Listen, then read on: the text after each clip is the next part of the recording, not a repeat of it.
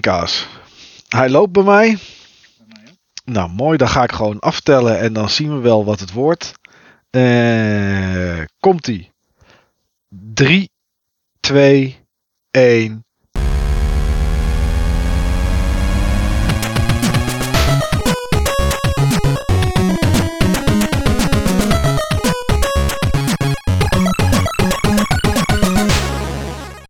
Noemen we het off-topic? Of ja, ik weet het. Nou, ik begin gewoon. We zien wel wat er gebeurt. Welkom bij Buttonbashers jaaroverzicht off-topic nummer 102, Niels. Ja, ja, overzicht op topic. ja, jaaroverzicht off-topic. Dat is misschien wel een hele goeie. Ja, het is alles in één vandaag, eh, Niels. We hebben negen maanden niet opgenomen. Ehm, eind maart was de laatste eh BB Bulletin. Ja. En nu hebben we iets op audio. Welkom terug. Het is even wennen.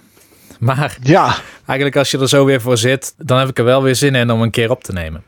ja, ja, ja. Nou ja, dat is eh, vandaag. Ja, dit, eh, ik, heb, ik heb niks voorbereid voor de rest. Ik weet ook, eh, nou, ik weet wel een beetje waar we het over gaan hebben. We gaan zo eerst maar eens eh, de olifant in de kamer van waar waren we al die tijd. Laten we het daar eerst maar eens over, eh, over hebben. Maar ja, even gewoon heel blanco. Hoe is het? Bij mij is het heel goed, Mike. Oh, Ja, ik heb Nou. twee weken vakantie. En ehm, ik heb het wel heel erg druk gehad dit jaar.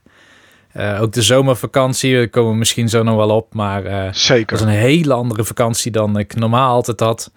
En nu sinds een week of vier heb ik het wat rustiger op het werk. En ja, dat, dat voelt wel goed. Dus ik kom ook weer wat meer aan gamen toe. En ja, nu in de vakantie moet het dan allemaal gebeuren. Met alle risico's Oh, van dien. Want Ja, ja. Voel, voel je dan de druk dat het Nou, moet gebeuren? Nou, het is niet zozeer de druk, maar het, het is meer dat je een stuk of vijf, zes games of zo hebt uitgesteld tot dit moment. En dan alles een heel klein beetje doet. Ja, ja, ja, ja, ja, ja, dat is wel herkenbaar. Dat, dat soort vakanties heb ik ook wel gehad. Ik heb nu op dit moment geen vakantie. Ehm, dus ik ben gewoon aan het werk. Ja, hier en daar ben ik een paar dagen vrij, omdat ik nog wat zaken moet regelen. Maar daar komen we zo meteen ook wel op.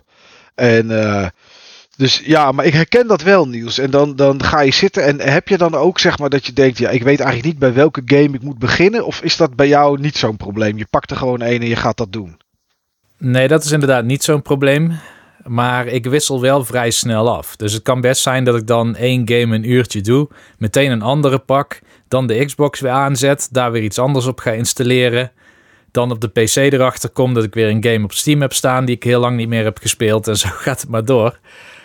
Dus ja, eh, het is nogal afwisselen, maar ik heb op zich geen probleem met iets kiezen waar ik op dat moment zin in heb. Ik heb geen keuzestress. Nee, oké. Oké, oké. Nou, dat is, dan wel, eh, dat is dan wel lekker zeg. En, en, en, en zitten we nu in de eerste paar dagen van de vakantie of zitten we al in de tweede week? Nee, dit is de eerste week. Ik heb vrij sinds vorige week donderdag. Ja, Oké, donderdag. de, de, de, dag, de, de dag voor kerst zeg maar ongeveer. Of Ja. nee, twee dagen voor kerst. Ja, Ja, althans, sindsdien eh, heb ik geen afspraken meer staan. Ik heb nog wel mijn mailbox in de gaten gehouden tot en met vrijdag.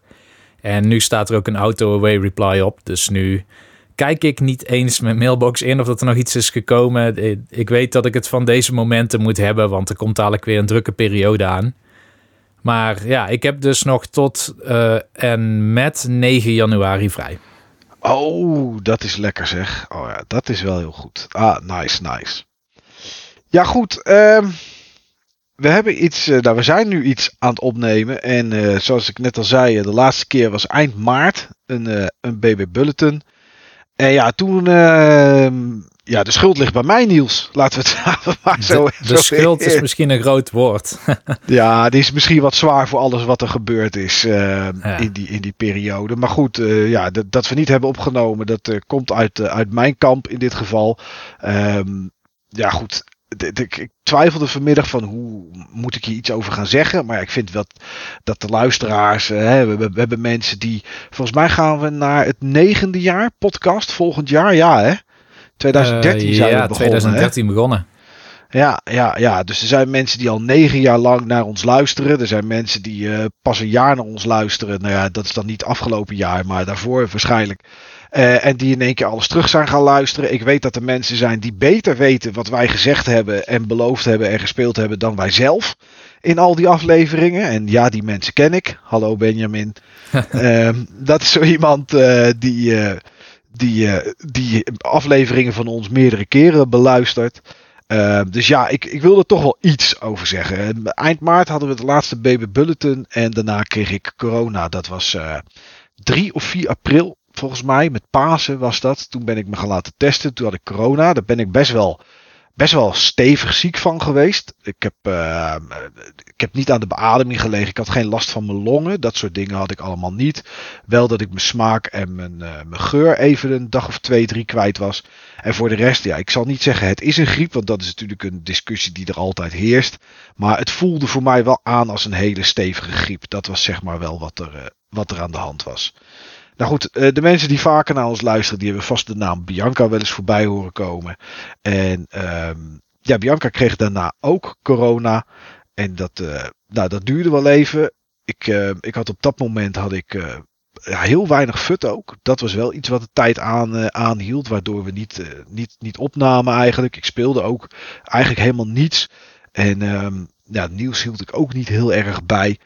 En uh, ja, daarna is het, uh, het noodlot bij, uh, bij ons thuis toegeslagen. En toen is Bianca plotsklaps overleden.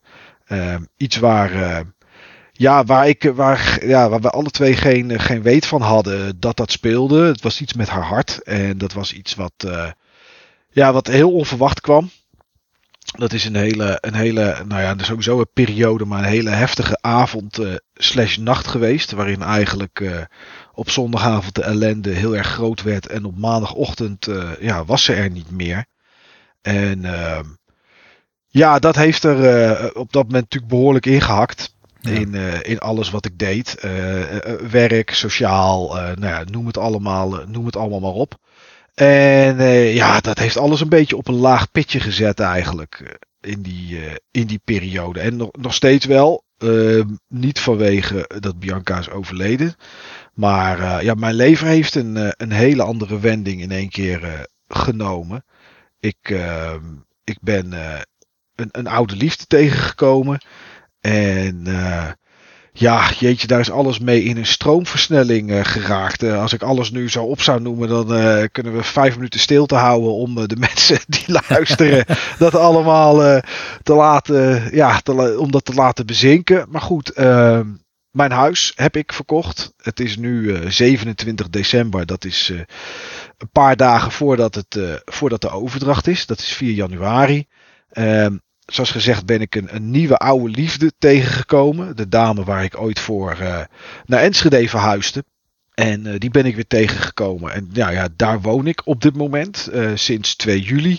En we hebben samen een, een, een nieuw huis gekocht waar we 28 april in kunnen. Um, dus ik heb mijn huis helemaal leeg moeten halen. Um, ik heb een heel ander leven. Ik ben uh, 32, 33 kilo afgevallen inmiddels. Ik, uh, jeetje, ik heb nog wel mijn werk. Dat is nog wel hetzelfde. Vind nog steeds niks aan. Maar ja, het verdient. Uh, het verdient. Um, ik game heel erg weinig op het moment. Ook omdat we, ja, we hebben in de huiskamer hebben we wel gewoon tv hangen. Uh, maar ja, we kijken vaak serie of wat dan ook. En uh, ja, ik heb hier ook geen game room. Mijn game room thuis is inmiddels helemaal opgedoekt. Die, die zit in dozen in een opslag samen met de demopods, tv's en dat soort spul. Het nieuwe huis krijgt wel een, uh, een game room. Want nou ja, Kim heet mijn oude nieuwe vriendin. Dat maakt het net iets makkelijker om, om te praten. Heeft drie zoons. Een van 20, een van 12 en een van 2. En die van 12 en die van 20, die gamen ook graag. Dus nou ja, daar is mee afgesproken. We gaan in ieder geval proberen een huis te vinden waar we een game room kunnen maken. Nou, dat gaat er dus ook komen. In een garage die we gaan laten isoleren en dat soort dingen. Dus ja, het is allemaal uh, heel anders geworden, Niels, mijn leven. Ja, ik hoor het. Ja, maar er zitten ook wat nieuwe dingen voor mij in, hè? Want we hebben elkaar wel af en toe gesproken. Klopt. Zo, zo heel af en toe via telefoon, maar ja, vaak ging dat meer over wat er op dat moment speelde. Zowel bij jou als bij mij, want ik was toen heel druk bezig met proberen huizen te kopen. Ja, ja, ja, ja. Die pijn die delen we, Niels. Dat is echt uh, niet te doen in deze tijd hoor.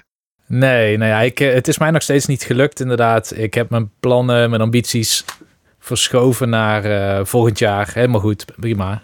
Maakt ook ja. verder niet zoveel uit. Ik hoefde niet heel, heel snel weg of zo, maar ik dacht af en toe iets moois gevonden te hebben. Maar ja. wat ik wel mooi vind om te horen is, je, je gaat een schuur ombouwen tot game room. Nee, de garage. Oh, de garage, ja. Ja, ja in het nieuwe huis dat we, dat we, dat we gekocht hebben, daar zit een garage in. Uh, gewoon een inpandige garage waar een volledige auto in kan. Alleen de, de huidige bewoners die hebben hem opgedeeld in zeg maar uh, twee derde, een derde. Die verhouding ongeveer. En die hebben daar een muurtje in gezet. En dat stuk wat dan overblijft, dat is het een derde gedeelte. Dat hebben ze geïsoleerd en dat hebben ze de bijkeuken van gemaakt. Um, nou ja, goed. Daar staat de wasmachine en de droger bijvoorbeeld. Maar die kunnen ook op zolder van het nieuwe huis. Dus nou, dat is mooi. Die kan dan weg. Uh, er zit een koelkast in de nieuwe keuken. Echt een hele grote keuken is het trouwens. Echt zo'n woon-leefkeuken. Komt ook een tafel in voor zes personen. Moet ook wel. We zijn met vijf. Maar, uh, en dan is er nog enorm veel ruimte. Uh, er zit ook zo'n ja, zo'n verwarming ding, eh, verwarming in, wat dan ombouwd is, zeg maar, omtimmerd is, waar je dan op kan zitten, waar zo'n kussen op ligt, weet je, dat je in het raamkozijn kan zitten om een boekje te lezen, of misschien wel met een PSP even een spelletje te doen. Um, dus dat wordt, ja, dat is echt een grote keuken. Dus we gaan dat muurtje gaan we er laten halen. Dan wordt de rest van de, de garage ook geïsoleerd. Uh, verlaagd plafond erin, vloer erin, alles. En dat wordt dan kantoor slash game room. Dat is, uh, dat is wat er gaat gebeuren. Ah ja, nou, ik verheug me dan al op uh, het seizoen 2 van die nieuwe serie van Dolby Visual. Ja, die is ja. nu al twee keer bij jou langs geweest en die moet zo te horen nog een keer langs. Dat klopt inderdaad, ja. ja. Benjamin, uh, Benjamin of Dolby Visual, zoals die op het, uh, op het forum uh, heet, die is inderdaad een keer bij mij langs geweest vorig jaar voor zijn Game Room documentaire. Dat was toen één nou, één documentaire met vier personages erin. Daar was ik er één van. En toen, uh, toen wilde hij een nieuwe serie maken. Game Rooms, uh, Game Rooms de serie. En daar was hij weer bij een aantal mensen. Wilde hij daar langskomen. Toen zei ik, ja, als je wil mag je langskomen. Uh, alleen dit en dit en dit gaat er gebeuren. Ik ga verhuizen. Wordt opgedoekt. Nou, dat was heel erg interessant, vond hij dat. Om, daar, om daarover langs te komen. Dus die opnames die zijn gemaakt. Um, ik heb zelf ook nog wat opnames gemaakt op het moment dat het helemaal leeg was en dat, en dat alles in de opslag staat. Daar heb ik beeld, uh, beeldmateriaal van gemaakt en naar hem opgestuurd. Ja, en hij zei al van ja, uh, de Bunschoten Chronicles die hebben dan een, een derde deel nodig als er een nieuwe game room is. Dus dat, ja, dat zal ongetwijfeld zal dat gebeuren, Niels. Dat klopt, ja. Ja, ja. ja. Dus ja, het is een, ja, het is een, een heel heftig jaar geweest. Niet alleen dat, maar ook nou ja, uh, in het huis waar ik, nu, uh, waar ik nu woon, daar ga ik voor de rest niet over uitweiden. Maar daar zijn ook heel veel dingen in de tussentijd gebeurd. En ja, weet je, zowel Kim als ik zijn het jaar wel een beetje moe, om het maar zo, zo te noemen. Het is, wel, het is wel een beetje klaar, 2021. Dat is wel een beetje, ja, dat is wel een beetje de tendens, zeg maar die, uh, die rondom dit, uh, dit jaar hangt. Nou, gelukkig dat dus. over vier dagen dat het dan het nieuwe jaar is. Zeker, maar en dat er alles vanzelf is opgelost. Oh, oké. Okay. Ja. nee, ja, dat is ook zo. Hè. Mensen zeggen dat altijd. Ah, zo, dat hebben we jaar achter ons gelaten. En het volgend jaar wordt het alleen maar beter. Maar ja, het loopt gewoon door. Hè. Daar verandert gewoon helemaal niks in. Alleen, ja, voor het idee, weet je. Uh, eind januari krijgen we een nieuw hondje. Uh, 28 april krijgen we de sleutel uh, van het nieuwe huis. Ja, weet je, dan gaan dingen wel veranderen, zeg maar. En die verandering, die is wel goed. Die is wel, uh, die is wel nodig voor beide, zeg maar. Dus ja, dat is. Uh, ja, dat is een beetje hoe, hoe het komt dat wij al die tijd niets hebben opgenomen, Niels. Dat is een heftige periode. Ik hoor het, ja. Ja. Ja, ja. Ja, het is, het is vreemd ook. Hè? Je zit nu rond de kerst, tenminste net even na de kerst. En ja, dat zijn dan toch dingen die dan in één keer anders gaan dan dat je ze gewend bent. Of, of, of wat dan ook. En uh, ja, dat zijn dan wel zaken die af en toe zo door je hoofd spelen. Het is, uh, ik ben niet iemand die snel dingen vergeet, maar het is blijkbaar wel verwerkt. Ik bedoel, uh, ja, er zijn mensen die, die tien jaar lang daar last van hebben.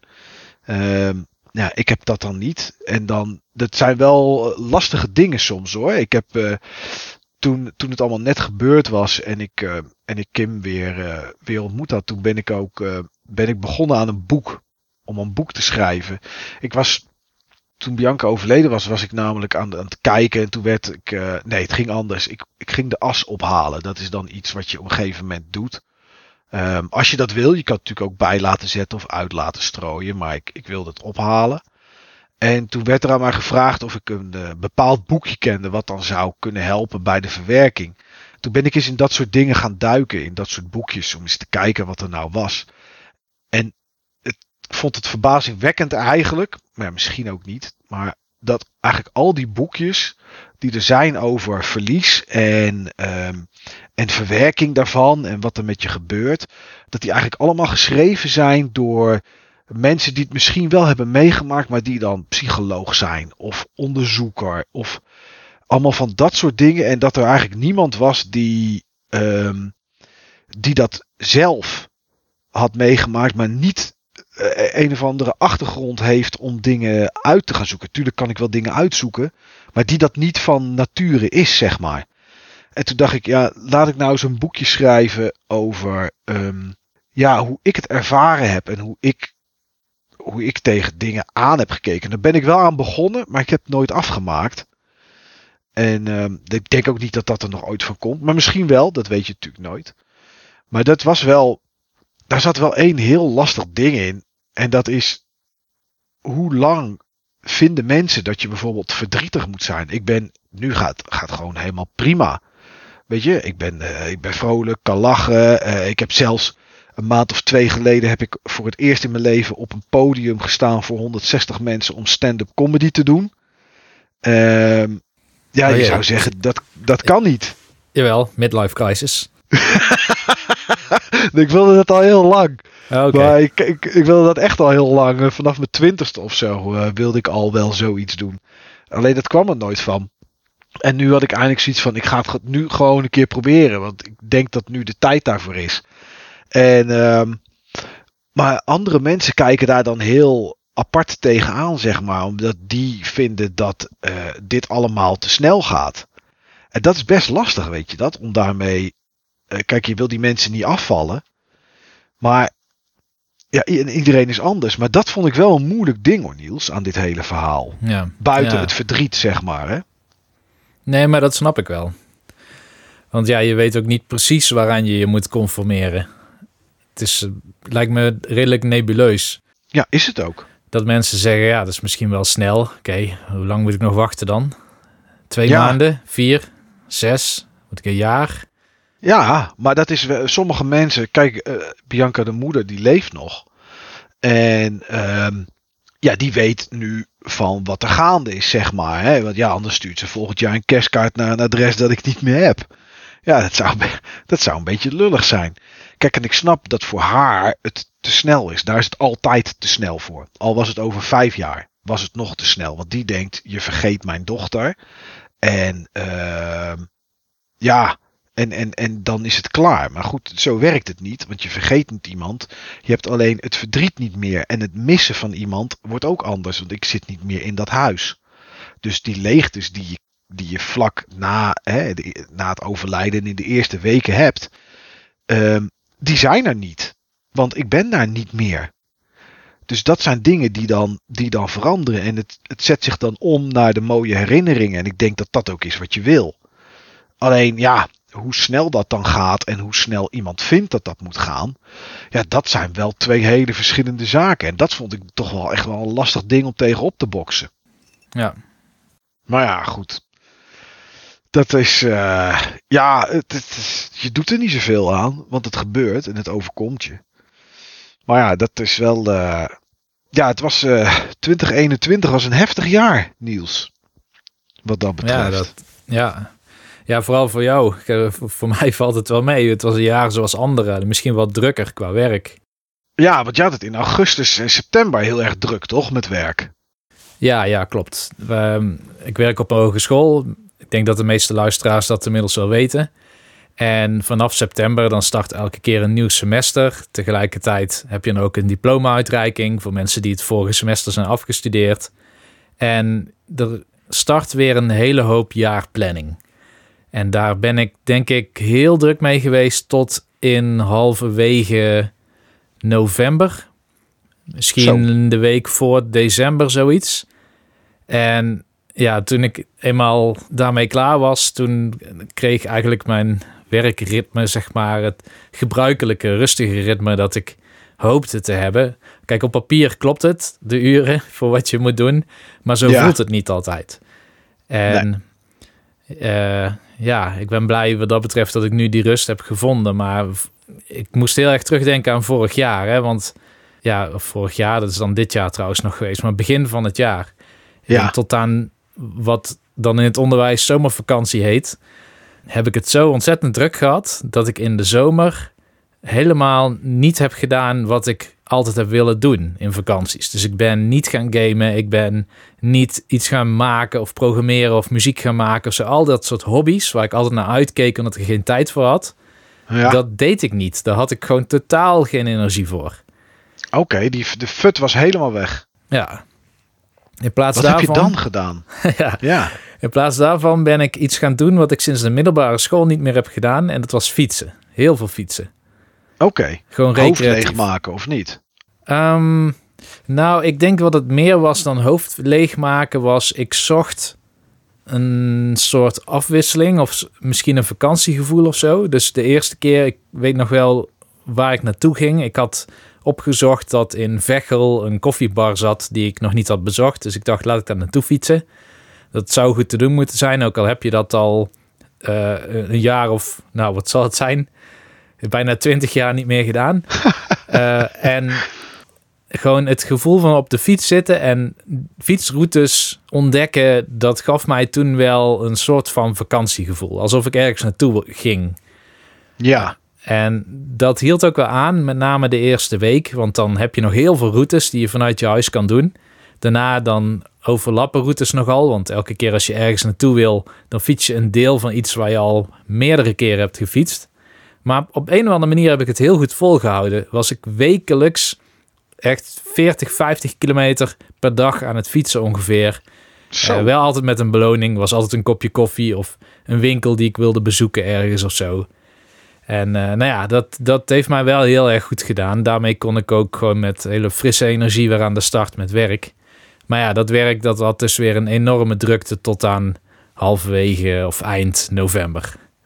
Ja, maar zo'n beloning, wat je zegt, is wel goed. Hè? Ik bedoel, uh, niet omdat je, hè, net zoals een hond, jezelf moet trainen en moet belonen. Alleen dan doe je het ook nog ergens voor, zeg maar. Ja, ja. ja.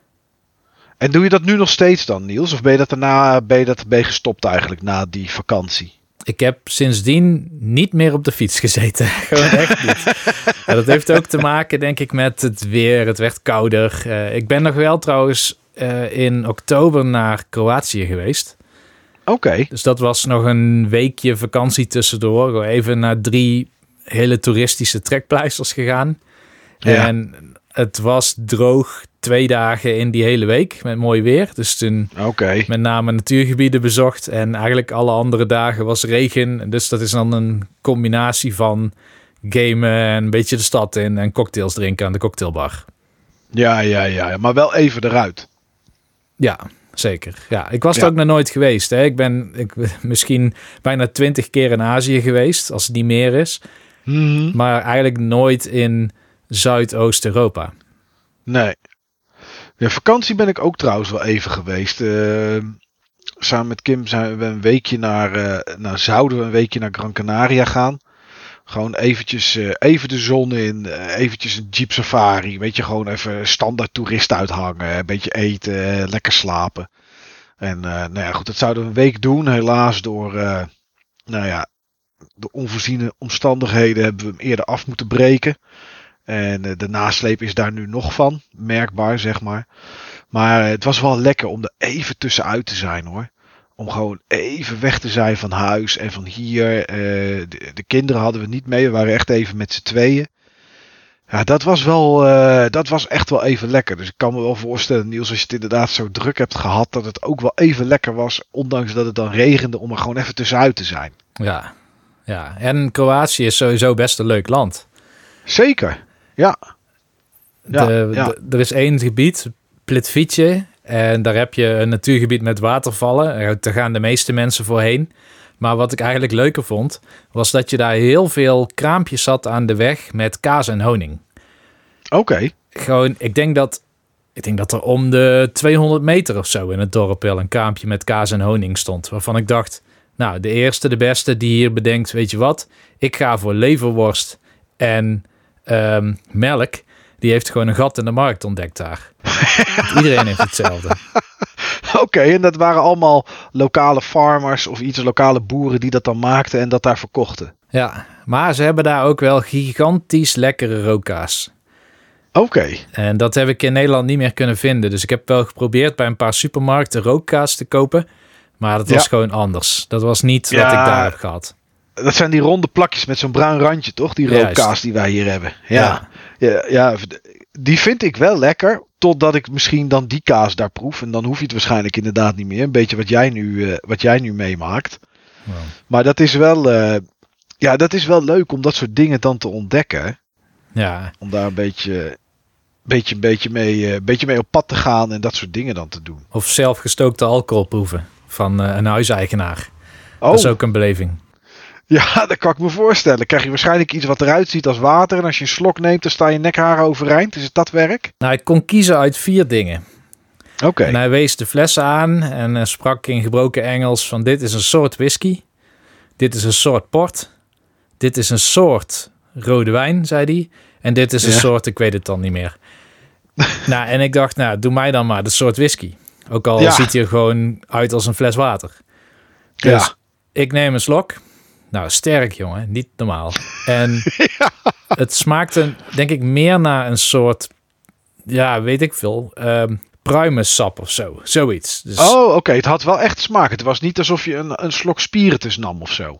Nee, nee, dat niet. Het had wel echt smaak, maar het had echt in de verste verte niets met whisky te maken. Qua smaak of qua geur of qua beleving of wat dan ook. Maar ik, uh, ik vond hem redelijk aantikken. Dus hij vroeg, uh, wil je nog iets proberen? Ik zeg, nee, laat maar zitten. Ik uh, moest ook nog eten die dag. En ik zocht toen later op wat ik dan had gedronken. Nou, het heette Rakia. En het gemiddelde okay. alcoholpercentage ligt tussen de 75 en de 80 procent.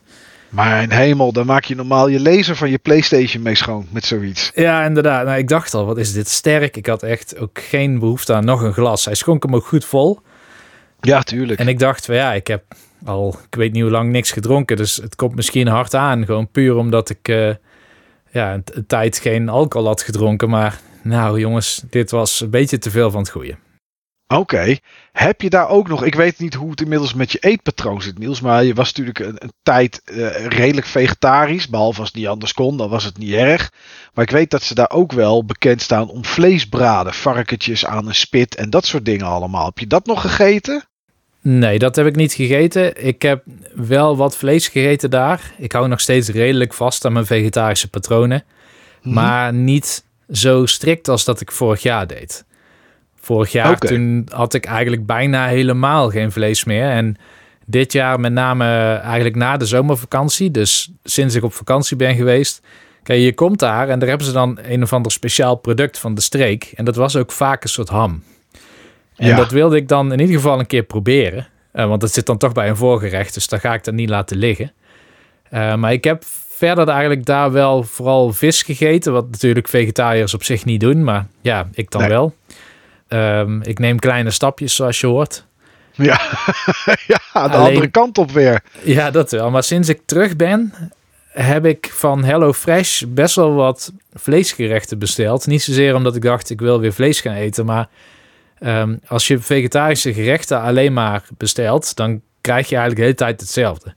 Terwijl ja, okay. je hebt ook best wel veel vleesvervangers bij de Albert Heijn of zo. Uh, Beyond Burger of uh, vegetarisch gehakt of zo, dat soort dingen. En je kan die gerechten dan, die je dan één keer hebt gemaakt met HelloFresh, die kun je gewoon opnieuw maken, maar dan met andere vleesvervangende producten als je wilt. Maar dan Ja. heb je niet zo'n typisch vegan linzensalade of zo, weet je wel. Ja, ja, ja, ja, dat snap ik. Dan va- verval je wat minder in herhaling, omdat je dan de, de recepten gebruikt van wel met vlees, maar pak je daar zelf een vleesvervanger voor van de appie of iets. Juist, juist. Oh ja, ja, dus je bent nog steeds wel aan het koken, Niels. Ja, nog heel veel. Ja, Oké. dat bevalt, wel Bevalt goed nog hoor. steeds goed? Ja. ja? Ja, ik weet niet of jij ook nog steeds je crockpot veel gebruikt. Nou, ehm jawel. Die gebruik ik ook best nog wel eh, regelmatig. Het is natuurlijk nu eh, 27 december. En eh, afgelopen weekend was het kerst. En ik had zoiets van, weet je wat? ehm, we zouden dat hier vieren. En Met, eh, nou ja, met het gezin dan zeg maar. Hè? Kim, eh, de, de drie kinderen en, en ik. En we hadden in ieder geval een tante van Kim uitgenodigd. En eh, haar moeder met, eh, met, eh, met, haar, met, eh, met haar vriend. En eh, toen kwam de vader van Kim ook nog met, eh, met, een, eh, met een broertje. Dus het was best, best een redelijk eh, volle bak. En ik had zoiets van, ja, ik heb niet zo'n zin om... ehm, het, ligt niet aan, het is niet aan mij om, om te zeggen van, ik moet koken. Maar ik vind dat, aan de, weet je, ik vind aan de ene kant leuk om te doen. Want ik vind het leuk als het klaar is, iedereen zit en het smaakt lekker. En mensen genieten ervan. Dan, dan, dan is dat wel eh, ja, een soort reward, zeg maar. Weet je, daar kan ik, dat, daar ga ik dan wel goed op. Alleen, ja, ik, raak er ook van in de stress. Omdat ik dan, je gaat namelijk niet iets maken wat je door de week ook maakt. Ik ga niet aardappels, groente, vlees maken. Als ik dat had moeten doen voor zoveel man, ja, weet je, dan weet ik, oké, uur van tevoren zet ik de aardappelen op. Zodra die opstaan, dan afhankelijk van de groente zet ik die op. En dan ga ik daarna het vlees braden. Is het allemaal tegelijkertijd klaar, kunnen we eten. Eh, Is, is niet zo'n probleem. Maar met kerst ga je toch altijd net iets anders doen. En dat had ik nu dus ook, eh, nu dus ook gedaan. Ehm, en ik had mijn crockpot gebruikt, maar dan wel de slowcook ver- eh, functie. En daar had ik ehm, een rollade in gedaan. Een varkensrollade had ik nog nooit gedaan. Maar goed, dat is dan het stomme en het leuke van kerst. Je gaat dingen doen die je nog nooit hebt gedaan. Maar aan de andere kant, als het allemaal mislukt, heb je al met z'n allen geen eten. Dus hoe slim dat is, weet ik niet. Maar toch, eh, toch had ik het gedaan. En ehm, ik had nog een losse slowcooker in, het, eh, in, de- nou, in mijn huidige slash vorige huis. En daar had ik rundvlees in gedaan. En dat had ik al wel eerder gemaakt. Had ik sucadelappen in gedaan, waar je dan shallotjes bij doet. Ehm, daar doe je rode wijn bij. Je doet er ontbijtkoek bij, stroop. En ehm, nou, laurierblaadjes en zout en peper. En, mo- en, en mosterd erbij. En eh, dat laat je dan 10 uur laat je dat dan opstaan. En dat is en, en, en doet er ook nog worteltjes onder en eh, bleekselderij. En dat is super lekker. Alleen het moet wel 10 uur opstaan. Nou goed, eh, rond een uur of zes eten. En ik ging uit van half zes. Betekent dus dat ik eerste kerstdag om even over zevenen shallotjes stond te snijden. en bleekselderij. en ja, daarna nog allerlei, nog allerlei zaken die ik, eh, die ik gemaakt heb. eh, die ik 's ochtends al kon voorbereiden. Ja, en dan eind van de dag, ja, dan wordt het stressen. En dan, dan word ik ook, ben ik ook niet zo gezellig meer. Dan zijn er ook mensen die vragen: moet ik, kan ik je helpen? Dan zeg ik: nee, ga maar weg uit mijn keuken. Ehm, dan moet ik niemand om me heen hebben. Want toen heb ik nog spruitjes gemaakt op Oosterse manier met, eh, met koriander. En met eh, gember en met eh, sojasaus en, en, en ketchup erin en spekjes en paprika en dat dan roerbakken. En ik had eh, honey butter chicken gemaakt. Die had ik ooit wel eens een keer eerder gemaakt. Maar ja, dus één keer eerder. En dat is dan meer dan een jaar geleden. Dus dan moet ik toch het recept er weer bij pakken. En dan sta ik dat te lezen terwijl er daar iets staat te pruttelen. Oh man. Op een gegeven moment was alles klaar. Ik heb alles neergezet. Aardappelgerechten nog bij. En witlof had ik nog gemaakt met ham en kaas uit de oven. Ik heb alles op tafel gezet. Ik heb iedereen erbij geroepen. Ik heb gezegd, voor de, dan kan ik in ieder geval vertellen wat wat is. Ik zeg, eet smakelijk. Ik ga naar buiten. En ik ga daar zitten. En ik kom straks wel weer een keer naar binnen. ik was helemaal kapot. Ik was gewoon 11 uur lang met eten bezig geweest. Eh, niet, niet continu, af en aan zeg maar. Maar goed, eh, denken van oké, hoe laat moet ik wat doen? En hoe laat moet ik dit doen? En ja, dat is, eh, dat is dan wel stressvol. Maar die rundvlees, dat is dan wel slowcook. Dus dat is wel uit de krokpot. Maar dat kan met iedere slowcooker. Maar afgelopen jaar heb ik ook redelijk vaak eh, cheeseburger pasta gemaakt. Dat is wel een favorietje hier, eh, hier in huis. Het is, eh, ja, je doet tomaten puree. Nou, nee, geen puree. Tomaten frito. Dat is een soort tomatensaus. Is dat, doe je erin. Hey, je doet gehakt erin en pasta en alles tegelijkertijd in die pot. Het gehakt doe je wel aanbraden, net zoals de ui. Maar dat kan ook in die pot. En dan gaat er daarna bijna een halve kilo kaas doorheen. En dan wordt de afwas is een hel. Dat kan ik je wel vertellen. Als je geen vaatwasser hebt, en die hebben we hier niet, dan kan je je, je, je afwasborstel kan je wel weggooien. Want het is alleen maar kaas en dat koekt natuurlijk heel snel aan en dat, dat droogt op. Maar dat is super lekker. Cheeseburger pasta is echt heel goed. Dat is echt een heel goed recept. En zo ben ik, uh, ja, ben ik nog steeds wel bezig. Ik, uh, met, met die krokpot. Ik wil straks, als we in het nieuwe huis zitten, want dit is ook een hele kleine keuken. Uh, waar je ook niet heel veel ruimte hebt om lekker een beetje alles neer te zetten. Dan wil ik wel weer meer, uh, meer gaan doen met het apparaat. Ik gebruik hem nog wel. Ik denk dat ik hem één, één twee keer in de week op zeker nog wel gebruik. Maar uh, ja, ik kan bijvoorbeeld niet, en dat deed ik voorheen wel eens, aardappels en groenten erin doen. Ik kan gewoon niet voor vijf man aardappels in die pot doen. Dat ze, kan moeilijk twee kilo aardappels erin gooien. En dan ook nog eens zoveel aan, aan groenten. Dat past gewoon niet. Daar is zo'n pot te klein voor. Dus, uh, dus nee, ik gebruik het zeker nog. En, ja. dat, uh, en ik kook best wel regelmatig. Ik denk drie keer in de week of zo dat ik wel, uh, dat ik wel kook. Kan ook gewoon heel simpel aardappels, groente, vlees zijn.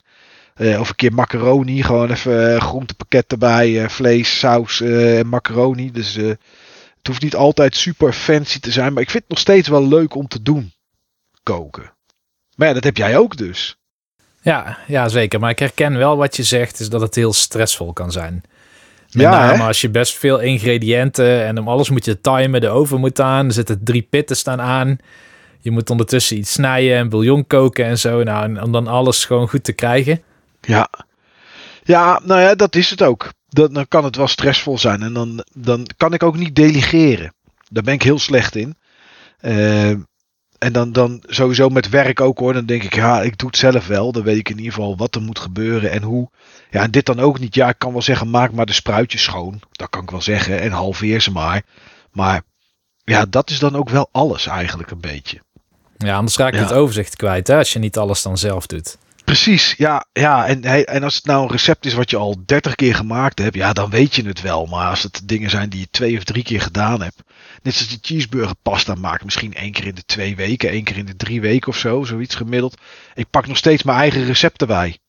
Zodat ik niet iets vergeet, zeg maar. En de maten en zo. Ja, ja, ja dat, is wel een, uh, dat is wel een ding. Maar zijn er nog andere dingen dan Niels uit het afgelopen jaar die er gebeurd zijn? Of waar je ineens aan begonnen bent? Ik bedoel, dat fietsen, dat, dat wist ik dan niet, zeg maar. Uh, met dat koken wist ik dan wel. En druk op werk ook.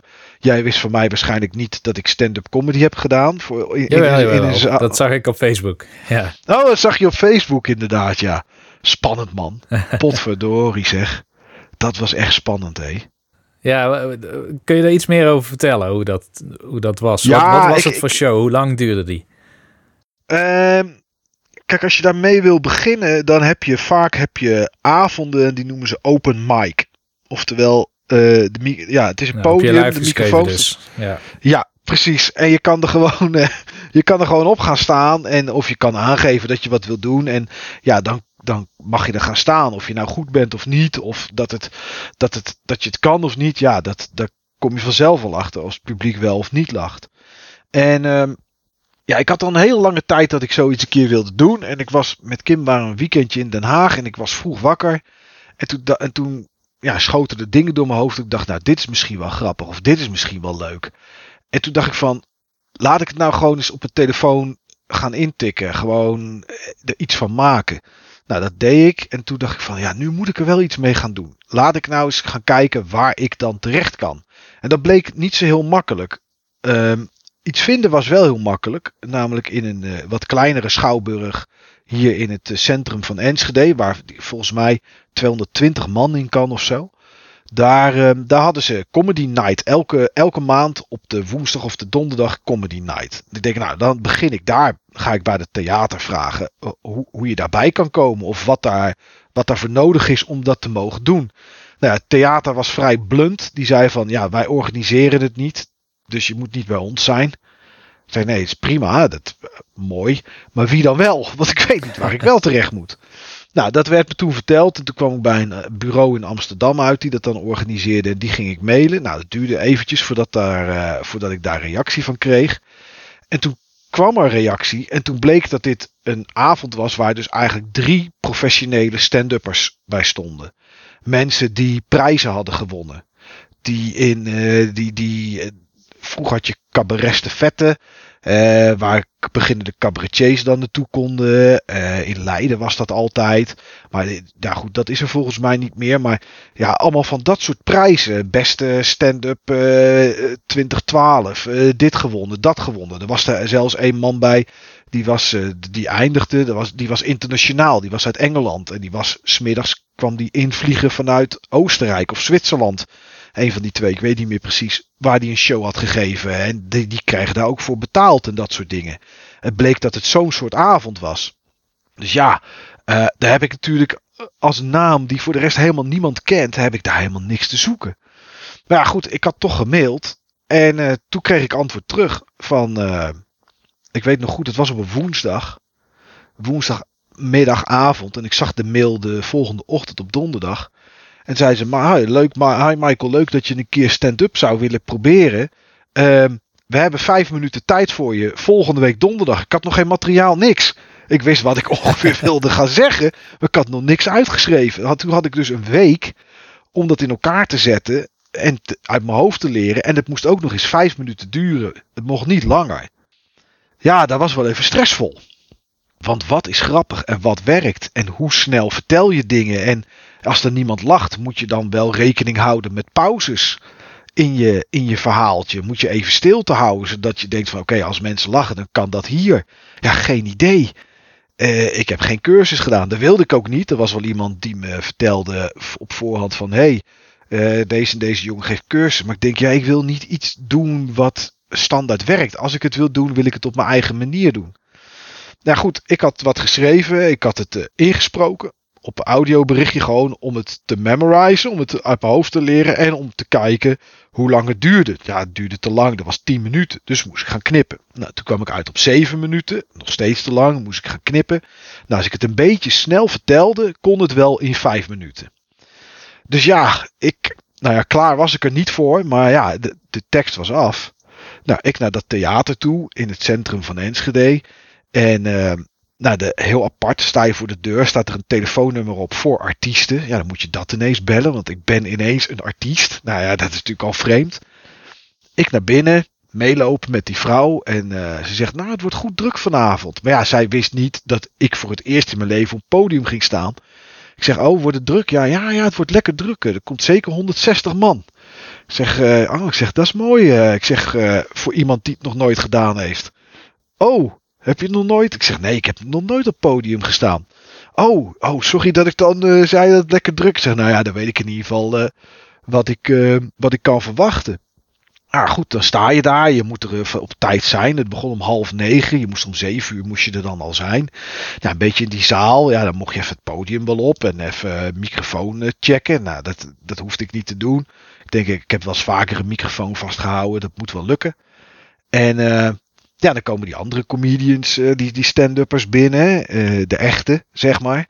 Ja, die kennen elkaar. Dus, hé, hey, hoe is het? En dit en dat. En nou, heb je nog wat gedaan in die coronatijd? Ja, nee. Ja, niet echt veel. Ja, ik heb nog wel gespeeld. Maar dit uh, 160 man, oh, dat is wel de grootste zaal waar ik sinds een jaar voor heb gestaan. Dan denk ik, nou, mooi. En hier sta ik. Ja, goed, dan zit je een beetje met die gasten te praten in de, achter in de, in, in de kleedkamer. En uh, nou ja, een beetje wie je bent, wat je doet. En uh, een beetje horen wat die gasten dan allemaal gedaan hebben. Nou, dat was de eerste die zei van ja, ik moet eigenlijk gelijk weg. Maar ja, ik wil aan de andere kant ook wel kijken hoe je het doet. Dus die bleef. Uh, nummer twee, want ik was nummer drie na de pauze. Die bleef ook want die moest ook weg. Die had er vier uur over gedaan om te komen of zo. Dus die wilde wel graag naar huis. Maar ja, die wilde dan toch kijken hoe en wat. Ja, dat wil je niet missen. nee, ja, inderdaad. Stel dat die afgaat, is dat lachen. Maar stel dat het goed gaat, ja, dan is het misschien ook wel leuk. Dus, uh, nou ja, dan, dan ga, sta je in de coulissen, sta je een beetje te kijken naar hoe die, uh, hoe die het doen. En kijken waar de zaal een beetje om lacht. Ja, niet dat ik dan mijn repertoire aan kan passen. Maar ja, goed, ik was zo zenuwachtig als ik weet niet wat natuurlijk. En toen was de pauze geweest. ja, toen wist ik dat ik bijna aan de beurt, uh, aan de beurt was. En uh, nou, toen werd je door een MC geïntroduceerd. Die ging eerst zelf nog even grappig lopen doen. Ja, en toen was het, uh, ja, Michael Bunschoten. Toen, toen moest ik op. Ja, man. Het adrenaline overal, zenuwen overal. En dan pak je die microfoon en dan, ja, dan doe je je ding. En dan kijk je een beetje. De zaal reageert wel en die lacht wel. Ze wisten dat het de eerste keer was. Ehm, maar ik had best wel lachen. Er waren best wel mensen die, uh, die aan het lachen waren in de zaal uh, om grappen. En uh, ja, dan is het klaar. En dan loop je weg. En nou, dan krijg je schouderklopjes van die andere gasten. En dan zei er een van, hij zegt, nou, hij zegt, hij zegt voor de eerste keer, hij zegt, was dit echt wel goed. Hij zegt, zelfs als zou het je vierde keer of je vijfde keer zijn geweest, dan was dit nog steeds goed. Nou, dat, dat is dan wel leuk om te horen van die gasten. En dat hoeven ze niet te zeggen.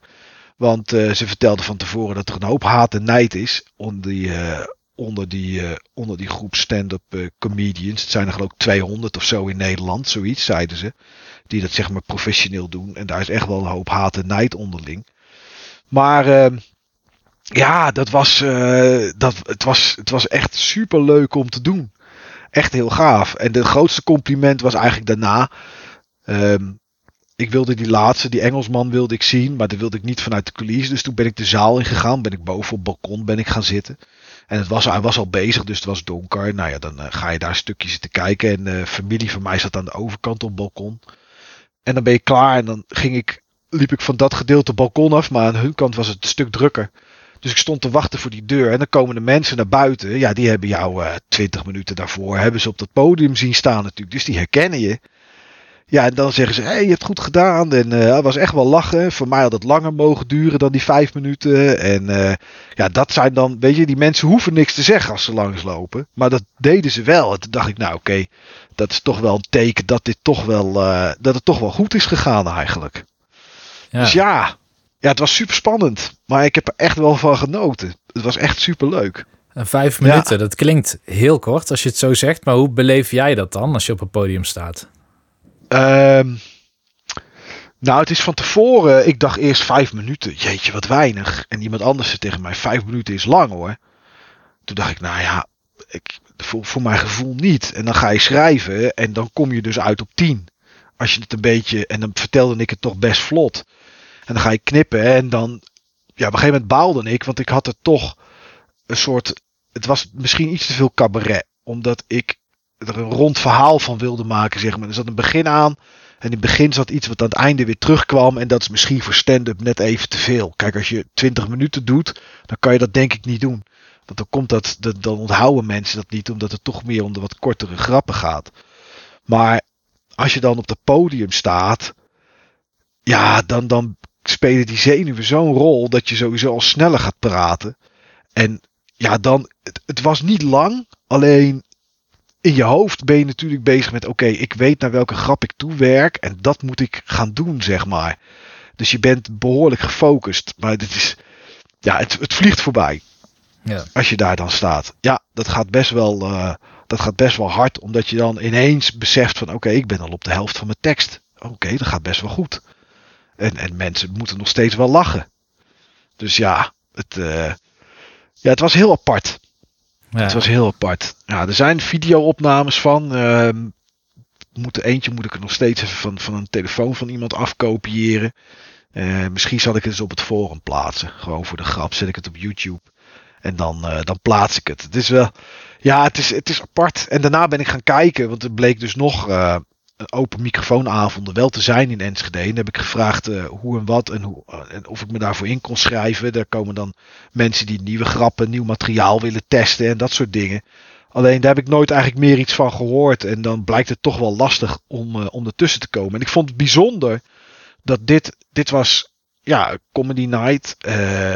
was iets wat ze vaker deden. De, de, de stand-uppers die kwamen kregen betaald. Uh, mensen die er binnen moesten, die moesten gewoon een kaartje kopen. Geloof 15 euro of zo. En dat iemand waar ze nog nooit iets van gezien hebben, die ze nog nooit gehoord hebben, dat ze gewoon zeggen van ja, je krijgt vijf minuten, kom maar. Ja. Ja, dat vond ik toch wel apart. Een hele dus, mooie ervaring uh, zo te horen. Ik hoop dat het nog een keer ervan komt om het te doen. Ik hoop het ook, want ik heb laatst maakte ik iets mee En ik denk, dit moet ik opschrijven. Want dit ga ik gewoon zelf nooit kunnen verzinnen. Ik moest zo lachen. Ik, eh, ik ga het je gewoon vertellen. ik, uh, ik, ging, ik ging even naar de snackbar om wat te eten te halen. En uh, dat zit tegenover de co-op. En ik zeg tegen die, uh, tegen die kerel, er staat toevallig, ja goed, bij heel veel snackbarren worden natuurlijk, um, hoe heet het, bemand door, door Chinezen. En uh, nou, er stond een Chinese man achter. En ik zeg, joh, ik zeg, ik ga eventjes snel naar de co-op, ik kom zo terug. Ja, dat is goed, zegt hij. Dus ik loop naar de co-op. En voor de deur zag ik al staan dat er twee jongens stonden met zo'n ja, met een tablet of met zo'n opschrijf klapblok ding, zeg maar. Weet je, die dan ja, die, die willen iets. Nou, en daar heb ik nooit zo'n zin in. Want ik vind altijd op het moment dat ik iets aan een goed doel wil doen. Of wat dan ook. Dan doe ik dat uit mezelf. Dan hoef je me niet. Hetzelfde als mensen aan de deur. Ik, als mensen aan de deur komen zeg ik standaard.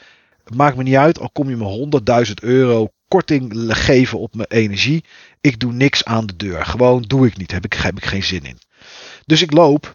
En ik wil naar binnen. En uh, ja, mag ik u even wat vragen? Ik zeg nou. Ik zeg ik wil... Uh, ja, wij zijn van, werd ik onderbroken, wij zijn van Artsen zonder Grenzen. Ik zeg, ja, ik zeg, dat zie ik. Ik zeg, maar ik wil eigenlijk naar binnen. Ik zeg, ik wil even eten halen. Ja, over eten gesproken. Kijk, hier heb ik in mijn zak. En dan haalde hij, ja, het leek een beetje op een doosje smint, ongeveer zo groot. En dan met zilverfolie erin omheen. Hij zegt, hier heb ik eten voor, een, voor één dag voor een kindje in Afrika. Ik zeg, nou, ik zeg, dat is heel mooi. En toen werd ik al geïrriteerd. Ik zeg, dan moet je dat naar hem opsturen. ja, zegt hij. Hij zegt, maar uh, deze is over datum. Ik zeg, dan had je het eerder op moeten sturen. Nou, en toen... nou, die ja. had je snel paraat, inderdaad, dat antwoord. Ja, ja, maar ik denk, dan word ik geïrriteerd en dan gaat het nog sneller. Ik zeg, ja, dan had je het eerder op moeten sturen. Ik zeg, maar ik ga nu naar binnen, ik ga boodschappen doen. Nou, en dat zijn dan kleine situatietjes waarvan ik denk, oké, dat moet ik noteren. Daar kan ik misschien nog eens een keer iets mee.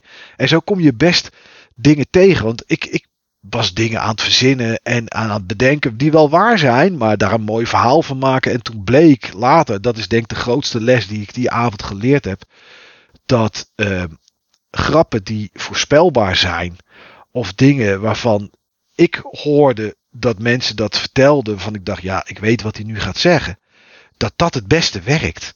Hmm. En dat is toch dan een soort herkenning iets of wat dan ook, zeg maar. Dat, ja, en als je dat dan iets uitvergroot, dan, dan moeten mensen daar heel hard om lachen. Dus dat was wel, dat was wel apart. Nou ja, goed. Ik, uh, ja, ik, ik hoop ook dat het nog een keer gaat gebeuren, zeg maar. En ik zou dit ook best vaker willen. Ik denk dat ik ook best wel materiaal daarvoor kan schrijven. Als je dagelijkse dingetjes. Het hoeven maar kleine dingetjes te zijn die je misschien net iets anders kan maken. Of iets kan, iets kan vergroten, waardoor het, uh, ja, waardoor het grappig wordt. Uh, of grappiger wordt. Wat is maar net uh, wat voor situatie het is. Dus ja, ik heb, ik heb, ja, ik vond het echt heel leuk. En als ik er nu aan terugdenk, zie ik ook echt met een glimlach op mijn op smoel. Het is echt, het, het was heel bijzonder om op zo'n podium te staan. En dan voor 160 man die ook nog eens betalen. die van tevoren niet weten dat jij daar komt. Maar, uh, en die dan toch naar je luisteren en toch moeten lachen. En als je dan buiten staat, gaan vragen wat je naam is. Om je te onthouden, zeg maar. Hm. Uh, dat is, ja, dat was wel apart. Dat was wel apart, Niels. Ja. Ja, ze heeft toch de afgelopen jaren, ondanks dat het raar was. En, en, en ook heel, heel veel ellende en nare dingen zijn geweest. Ik heb ook nog nooit ja, het is geen gezellig iets, maar ik heb ook nog nooit een jaar gehad waarbij ik zoveel uitvaarten heb gehad, zeg maar, als dit jaar. Ik geloof dat er geloof vier of vijf uit, ben niet naar allemaal geweest, maar kwamen op mijn pad, zeg maar. Ja. ja dat, heb, dat heb, je normaal, heb ik normaal nooit. En dat is, was wel, uh, ja, dat was wel apart. Ja.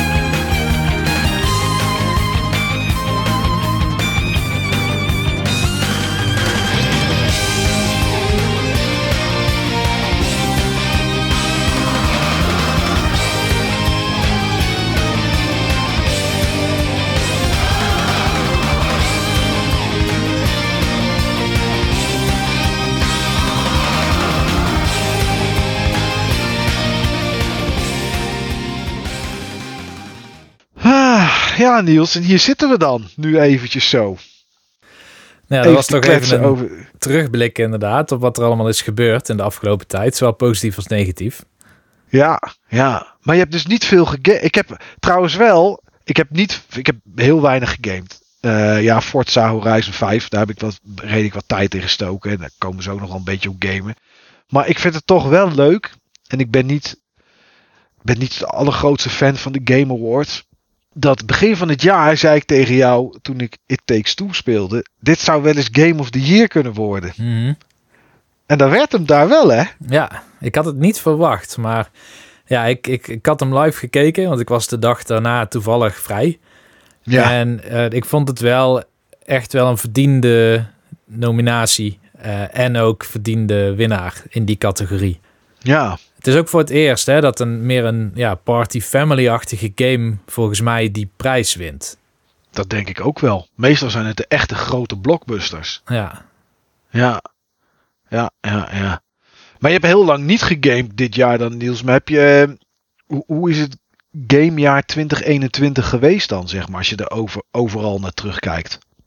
Nou ja, overal best wel goed eigenlijk. Eh, dus ondanks dat ik best wel grote, lange pauzes heb gehad, maar ik keek zojuist heel eventjes in uh, mijn Google Drive, waar ik dan altijd bijhoud wat ik dat jaar heb gespeeld, zodat ik het eventueel in het jaaroverzicht over kan hebben.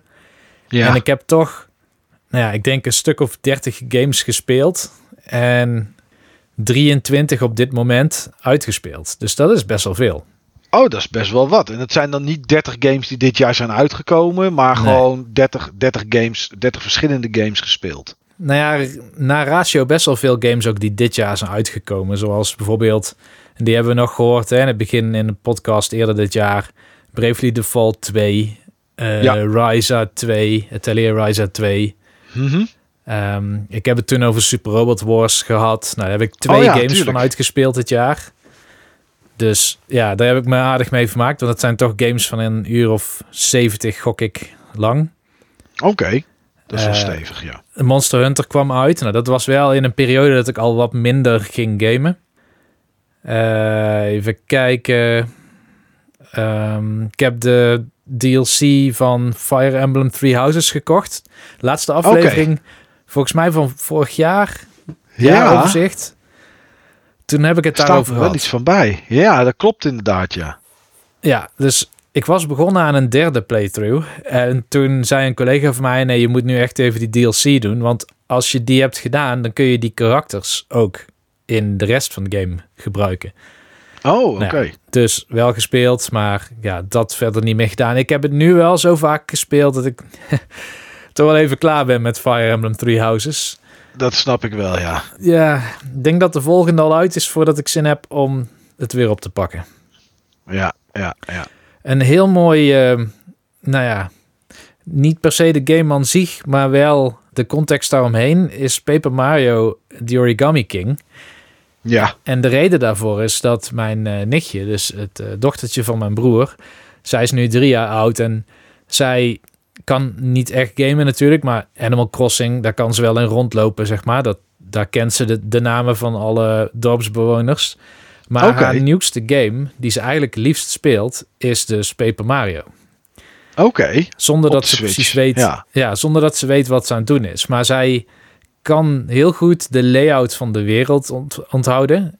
En wat ik mooi vind aan deze Paper Mario is het is wel één grote aaneengesloten wereld met ja, de allerlei verschillende dingen. Nou ja, niet helemaal aaneengesloten. Soms moet je met een gondel of met een boot, weet je wel, naar een ander gebied. Maar het, het heeft niet een soort van levelstructuur. Het heeft wel de ervaring van een aaneengesloten grote wereld. En zij weet dan heel goed om vanuit zeg maar, beginstadje, dan kan zij naar bijvoorbeeld de tweede dungeon lopen. En daar gaat ze altijd in, want om een of andere reden wil ze altijd de krabben kijken. Er zit de waterdungeon zitten dan krabben in. Ja. En daar is ze vervolgens bang van. Dus dan loopt ze daar eerst naartoe. Dat doet ze tien minuten over. En dan durft ze er niet die laatste stap te zetten, zodat ze ook echt in beeld komen. Want die rennen dan op Mario af. Oh, die komen aanvallen. Ja, ja, ik snap het. Ja, maar ja, wel leuk zeg maar dat je dus toch een, een wereld hebt die haar zo fascineert dat ik die game nu echt tientallen keren heb moeten opstarten. Gewoon puur zodat zij naar de krabben kan lopen. Ja, ja, ja, dat is wel leuk. Ja, dus ja, dat begon dit jaar met gewoon op één knopje kunnen drukken en eigenlijk niet eens kunnen sturen met de linkerstick. En nu kan ze best wel goed hand-oogcoördinatie en die controls onder de knie krijgen. Ja, ja, dat is wel leuk hoe je ziet dat dat dan groeit, zeg maar, hè, bij, die, uh, bij die kinderen. Ja, en dit Ja. jaar was ook het jaar van een nieuwe Metroid. Ja, dat heb ik. eh, ik heb. Ja, ik heb niet. Ik heb wel nieuws gelezen de afgelopen maanden. Dus ik weet wel een beetje wat er allemaal gebeurd is. De grote dingen. en Ja, ook wel wat kleinere dingen. Hoop ellende vond ik trouwens. Bij Activision. Ja, Met gedoe, met rechtszaken en mensen die, die, die weggingen en zo. En Ubisoft net zo. ja en Insomniac Games en Quantic Dream. En ja, er zijn zoveel ontwikkelaars waar iets niet deugt. Ja, Allemaal in poe, dezelfde poe, poe. richting. Ja, Ja, ja, en dan Ubisoft nog daarbovenop met die NFT's. Ja. Verschrikkelijk ook. Voor de mensen die niet weten wat het is. Ja, jeetje, hoe moet je. Ik ga nu NFT en dan moet ik in één keer gaan uitleggen wat. Ja, je koopt eigenlijk de licentie om het alleen recht te hebben op, een, op iets. En dat kan een tekening zijn. Dat kan. eh, eh, normaal als ik een foto maak, dan ben, heb ik de rechten. Want ik ben degene die de foto gemaakt heeft. En als, als ik die rechten verkoop, dat is eigenlijk zeg maar de NFT. Eigenlijk moet je het zo een beetje zien, toch? ja een beetje. Een Ja, collega van ja. mij die zit er heel diep in en die verdient er ook echt heel veel geld mee. Oké. Ehm, die maakt dus artwork. Dat verkoopt hij dan. Dat, dat mint hij dan, zoals dat dan heet. ja. Ehm, alleen, ik, ik begrijp het niet. En ik denk dat doordat ik me besef dat ik het niet begrijp, dat ik het beter begrijp dan de meeste mensen die er wel mee bezig zijn. Want volgens mij slaat het nog nergens op. Dat is mijn indruk. Nee, ja, slaat het ook niet. Zeker in games niet. Ik bedoel, ehm, Ghost Recon. Daar kan je dan NFT's kopen van een masker. Wat dan net iets anders is dan welk masker ook. En er is er maar één van. En jij bent dan zeg maar de, de gerechtmatige eigenaar slash licentiehouder van dat masker. En dan moet je dan eh, in dit geval eh, 600 uur voor spelen geloof ik of zo. En dan, dan krijg je zo'n masker. Maar ja, het gaat natuurlijk helemaal nergens over dat dat in games zit. En toen zag ik dat Stalker 2 dat ook ging doen. Toen ging de community klagen, toen hebben ze het er weer uitgehaald. Maar dit, eh, ja, dit, wordt het, dit wordt volgende na microtransactions, denk ik. Ja, dit, nou, eh, ik denk dat de gamesindustrie nog last zal hebben met een hele goede case bedenken voor NFT's. Dus ik denk dat een aantal ontwikkelaars daar heel, moet ik het zeggen, opportunistisch op in zullen springen. ja. Maar ik denk dat er best wel snel eh, misschien toch een vorm van regulatie op komt. Net als met Ja. eh, microtransactions. ja, ik hoop het wel in ieder geval. Ik vind het is, ah, onzinnig. Maar goed. Dus ik heb wel een beetje nieuws bijgehouden. En ik zag wel dat die nieuwe Metroid. Wat was het? Metroid Dread? Ja. Oh, damn. Oké, netjes dat, Dat ik dat gewoon dan, nog weet. ja, ja, ja. Daar vroeger wist ik release datums uit mijn hoofd. En een, een jaar geleden van alles wat eraan komt. Dat, dat is eh, wel even weg op dit moment. Maar ik zag dat hij het wel goed deed, toch? Metroid Dread. Ja, zeker. Volgens mij best verkochte 2D Metroid tot nu toe. Dus op dat vlak doet hij het goed. Ik vind hem ook super leuk. Een van de beste 2D Metroids die ik ooit heb gespeeld. En dat is volgens mij wel een mening die door heel veel gamers wordt gedeeld. Ja, ja, dat heb ik wel gezien inderdaad. Ja, die game doet wel goed. Ja. En wat, wat, wat, wat nog meer nieuws? Wat is, is er, zijn er voor de rest nog dingen op gamegebied van het afgelopen jaar, zeg maar? Als ik naar mezelf kijk, ik heb, nou ja, ik, ik heb nu niet de microfoon waar een normaal podcast mee opnam. Die zit in een doos ergens in de storage. Dus ik heb nu SteelSeries X7 koptelefoon op mijn hoofd. Ehm, die heb ik bijvoorbeeld begin dit jaar gekocht. Ik heb nog een, eh, een Evercade heb ik gekocht. De handheld versie. Nou ja, Ehm, heb ik eh, blauwe middag op gespeeld. Ben niet zo'n fan van het apparaat, moet ik heel eerlijk zeggen. Ik vind het schermpje wat te donker. En ik vind de knoppen wat te klikkerig. Eh, maar ik ga het, als straks alles weer in rustig vaarwater zit, dat ding wel eens een keertje goed een, een middagje oppakken om ermee te gaan zitten. Eh, dus dat heb ik dan nog wel dit jaar gedaan qua gaming en, en, en wat nieuws. Eh, jij voor de rest op dat vlak nog iets? ik heb de Analog Pocket besteld. Oh, dat heb ik gezien op het forum. Ja. Ja. Met eigenlijk alles wat je erbij kon bestellen. Behalve wat audiokabeltjes of zo. Maar ik moet er nog wel een heel jaar op wachten. Dus dat is wel een beetje taai. Q4 2022, hè? Juist, ja. Ja, ja, ja, ja, ja, ja, ja, dat duurt nog wel even. Ik ben blij dat ik hem in ieder geval kon bestellen. Want voor hetzelfde geld hadden ze niet een tweede lading, zeg maar, geproduceerd. Ja. Maar Ja, daar kijk ik op zich wel naar uit. Want ik, ik was dan de laatste tijd ook bezig met de Castlevania Collection. En dan vind ik juist die de Castlevania 2, hoe heet die nou? Belmont's Revenge. Vind ik echt zo'n gave game. En die zou ik juist het liefst dan in handheld willen spelen. Kan ik ook op mijn Switch natuurlijk. Want ik heb daarop Mhm. de Castlevania Collection. Maar ik wil dan zo dicht mogelijk bij de oorspronkelijke ervaring blijven. Dus dan moet het wel die Game Boy form factor hebben. Ja, nou ja, Analog die maakt altijd hele goede apparaten. Niet goedkoop, maar wat ze maken is wel goed. Ja, nee, inderdaad. Ik heb nog wel een mini gekocht dit jaar, alleen die is niet uitgekomen nog. Die komt nog. De Amiga neem ik aan. De Amiga Mini, ja. Ja. Ja, kon ik toch niet laten liggen. Kon ik toch niet laten liggen om die te kopen. Daar kijk ik ook wel heel erg naar uit hoor. Dat is wel een van de meest aantrekkelijke minis die ik heb langs zien komen. Omdat dat Ja. het dichtst bij mijn, zeg maar, mijn MS-DOS eh, jeugd hangt. Snap ik, ja. Het bizar is ook dat er best een hoop goede games op staan. Heel vaak op die mini zitten twee of drie. Nou, oké, de NES en de SNES Mini hadden ook wel goede games, moet ik zeggen. Maar hier staan ook best wel een hoop, eh, een hoop goede games op, eh, op die Amiga Mini. En ik heb gekocht, ik kon het niet laten. Eh, maar hij is er ook nog niet, komt pas eind januari. De Xbox Mini Fridge. Ik heb de koelkast gekocht. Oh wauw, oké. Ik wist niet dat er een serieuze doelgroep voor was. Ja, die is er. Ja, En eh, ja, je spreekt er meteen. Nee, ja, ik, eh, ik vond dat toen zo. Weet je, dit, dit vond ik zo tof. Dat er werd natuurlijk onwijs lacherig gedaan over het uiterlijk van de Xbox Series X.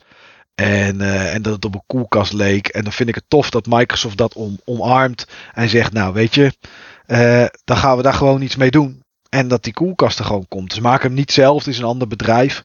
Er kunnen geloof ik, eh, nou er kunnen redelijk wat blikjes in. Er zit USB aan, zodat je controllers op kan laden. Ja, ik vind dat wel grappig. het is wel een mooi Het is game item, ja. Ja, nou ja, dat is het. Daarvoor heb ik hem inderdaad gekocht. Maar dat is hetzelfde dat Microsoft laatst, toen Xbox 20 jaar bestond, een onwijze poster met de Red Ring of Death heeft gemaakt. Denk ik, ja, weet je, het is nou eenmaal je geschiedenis. En eh, al die apparaten hebben Blue Lights of Death, de PS4, of de Orange Light of Death, of de Yellow Light of Death was het voor de PS3. Ja, ze hebben allemaal mankeren die dingen wel wat. Dus ja, omarm het dan maar. Ik vind dat wel mooi, moet ik zeggen. Ja. Ja, dat is wel inderdaad voor Game Room. Ik, eh, God, ik weet nog niet wat ik moet doen, Niels. Ik heb, er, ik heb erover getwijfeld om al mijn games weg te doen waar ik niks mee heb. Nou, dan blijft er niet superveel over, denk ik, toch? Bij nee, jou? dat klopt. Ja. Nee. Als ik dan naar de PS1 collectie kijk, waar 900 nog wat games in zitten, 30 of 40 of zo, zoiets. Ja, dan zouden er misschien 100 overblijven. En ehm, ik heb erover getwijfeld om dat te doen, om alleen te houden, zeg maar. Wat heel veel mensen op een gegeven moment doen, hè? heel veel verzamelaars, eh, als je op het forum kijkt, doen om alleen te houden waar je of nostalgische waarde mee hebt, of dat je denkt, oké, dit wil ik, ga ik echt een keer spelen. En niet alleen maar de verzamel voor de heb. Maar ik, eh, het wordt mij hier in huis afgeraden om dat te doen. Doe het nou niet, dus zonde krijg je spijt van. dus ik, eh, Nou, de grootste tip wel die ik ook van iemand heb gehad is als het niet nodig is, moet je het ook niet doen. Als er een noodzaak is, bijvoorbeeld je gaat een stuk kleiner wonen, wat voor mij bijvoorbeeld een vrij realistisch scenario is, ja, dan moet je Ja. wel iets doen.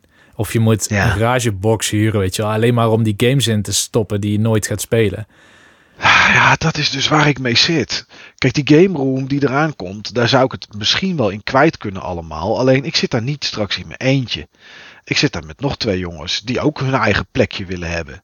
En er moet dan nog een grote koelkast in. Niet die Xbox, maar een andere grote koelkast. Want die moeten we wel kwijt, want die in de keuken is te klein. Die er standaard in zit. Dus ik kan het daar niet allemaal in kwijt. Ja, ik kan het wel kwijt op zolder, achter schotten, zodat ik het niet weg hoef te doen. Maar dan pak ik het sowieso nooit meer. Maar ja, aan de andere kant, nu stond het op zolder en pakte ik het ook nooit. Nee, maar het kan wel natuurlijk een mooie, bijna wallpaper zijn. Dus dat je gewoon dunne kasten tegen de muur aanzet. Dus er hoeft maar een cd-dikte kast te Klopt, staan. het is maar 10 centimeter. ja. Dat is zo. En het kleedt toch wel mooi aan. Dat je gewoon heel Ja. veel games om je heen hebt. Ja, dat is ook zo. En dat, dat dus ja, ik, ik twijfel nog wat ik daar moet doen. Ik heb zitten kijken. Had ik ook al even op Buttonbashers Forum had ik dat eh, genoemd om, eh, om de, eh, de Polymega te kopen. Eh, een, ja, een, een emulatieconsole voor cd's. Waar je PlayStation 1 in kan doen. Waar je Sega CD in kan doen. En volgens mij ehm, eh, PC Engine. En volgens mij nog één ding. Weet ik even niet meer uit mijn hoofd. Eh, die je er ook op kan installeren op de storage en dat soort zaken allemaal. En waar je add-ons kan kopen, zodat je er ook gewoon SNES cartridges in kan stoppen. En er komt er een aan voor Nintendo 64.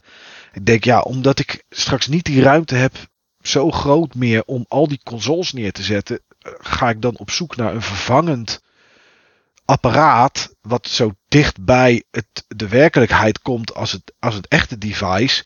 Maar die gewoon meer kan doen en waar ik niet nog eens een oude tv voor neer hoef te zetten. Ja, het scheelt een hoop Ja. ruimte. Nou, precies. En als het dan toch werkt en ik kan daar wel mijn Aperscape in stoppen of mijn Alundra of eh, mijn Tombi 2 die ik nog nooit gespeeld heb.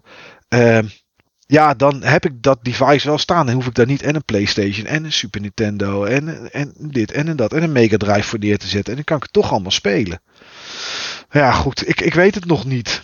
Ik eh, denk dat ik dat pas kan beslissen op het moment dat die ruimte er is en ik zie hoeveel ruimte ik werkelijk heb om dingen neer te zetten. Ja. Ja. Het is in ieder geval wel bekend dat er een tweede Xbox Series X moet komen in, eh, in huis. De X Want, ook nog wel. Is de S niet goed genoeg?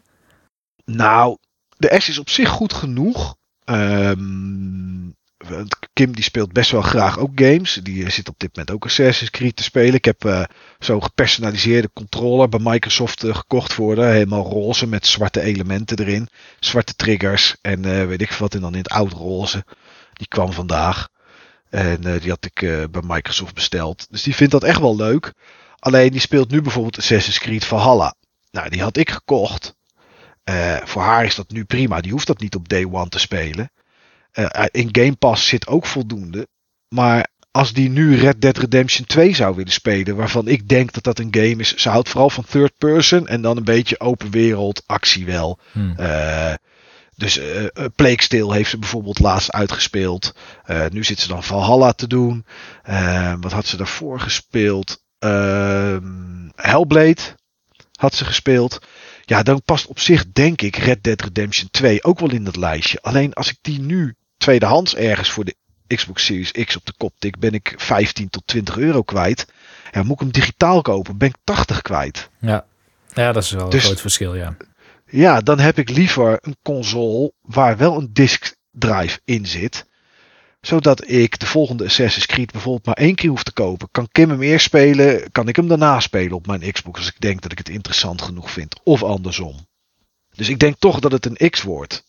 Ja. Puur vanwege de disk drive. Het hoeft niet vanwege de 4K. 1440p is prima.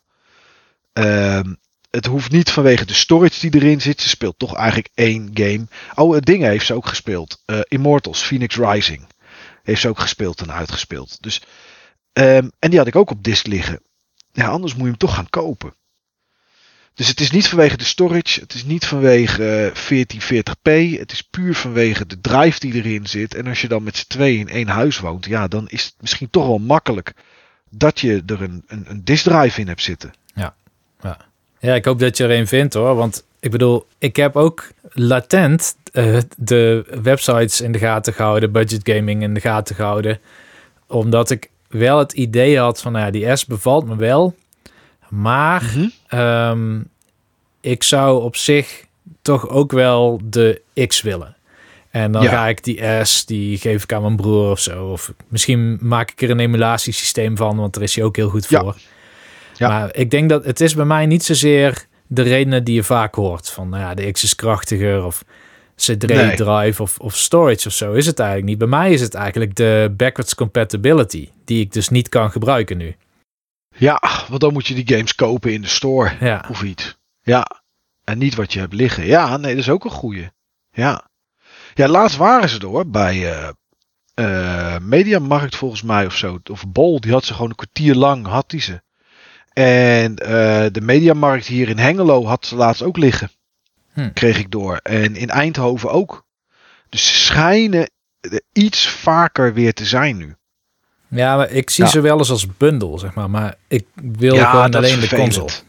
Ja, ja, ja, dan bundelen ze een game erbij en eh, Game Pass en dan moet je 750 euro betalen of zo. Dat soort bedragen. Ja. Ja. ja. Is er nog iets waar je voor eh, 2022, eh, het is een super ongestructureerde podcast dit, maar ik vind het helemaal prima. Ja. Je naar uitkijkt qua gaming nieuws voor het volgende jaar. Kijk, ik kijk uit naar mijn game room. Ja. Nee, om die in te kunnen gaan richten en te kijken wat ik ervan kan maken en kijken wat ik daar ga doen. En ik kijk natuurlijk uit naar Elden Ring. Ja. 25 februari. En dat zijn eigenlijk voor mij de enige twee dingen. Meer heb ik niet op mijn radar. Jij? Nou, eh, ik heb de goede hoop dat Breath of the Wild 2 uitkomt in Dat 2022. denk ik wel. Dat denk ik wel. Ja. Eh, in het begin zullen we ook ehm, Horizon Forbidden West zien. Dan weet Oh ja. ik niet of dat ik die al ga spelen of niet.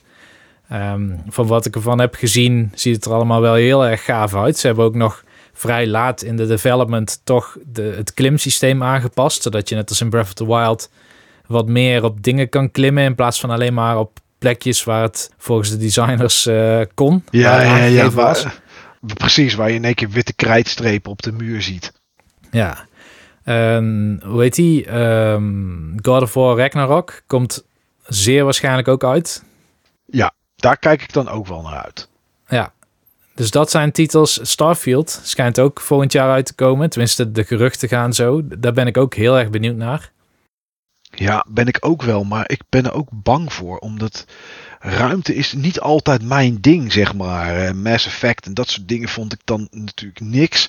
Eh, terwijl ik Prey ook, toevallig ook een Bethesda game, in de ruimte wel weer heel tof vond. Dus ik weet nog niet precies wat ik daarvan moet vinden. Maar we hebben ook nog niet heel veel gezien, volgens mij. Nee. Nou ja, ik, ik moet gaan kijken. Ik vind dat, dat Sony best wel een goede line-up heeft voor komend jaar. Daarvan is bijna alles cross-gen. Dus die kan ik eventueel op de PlayStation 4 Pro spelen.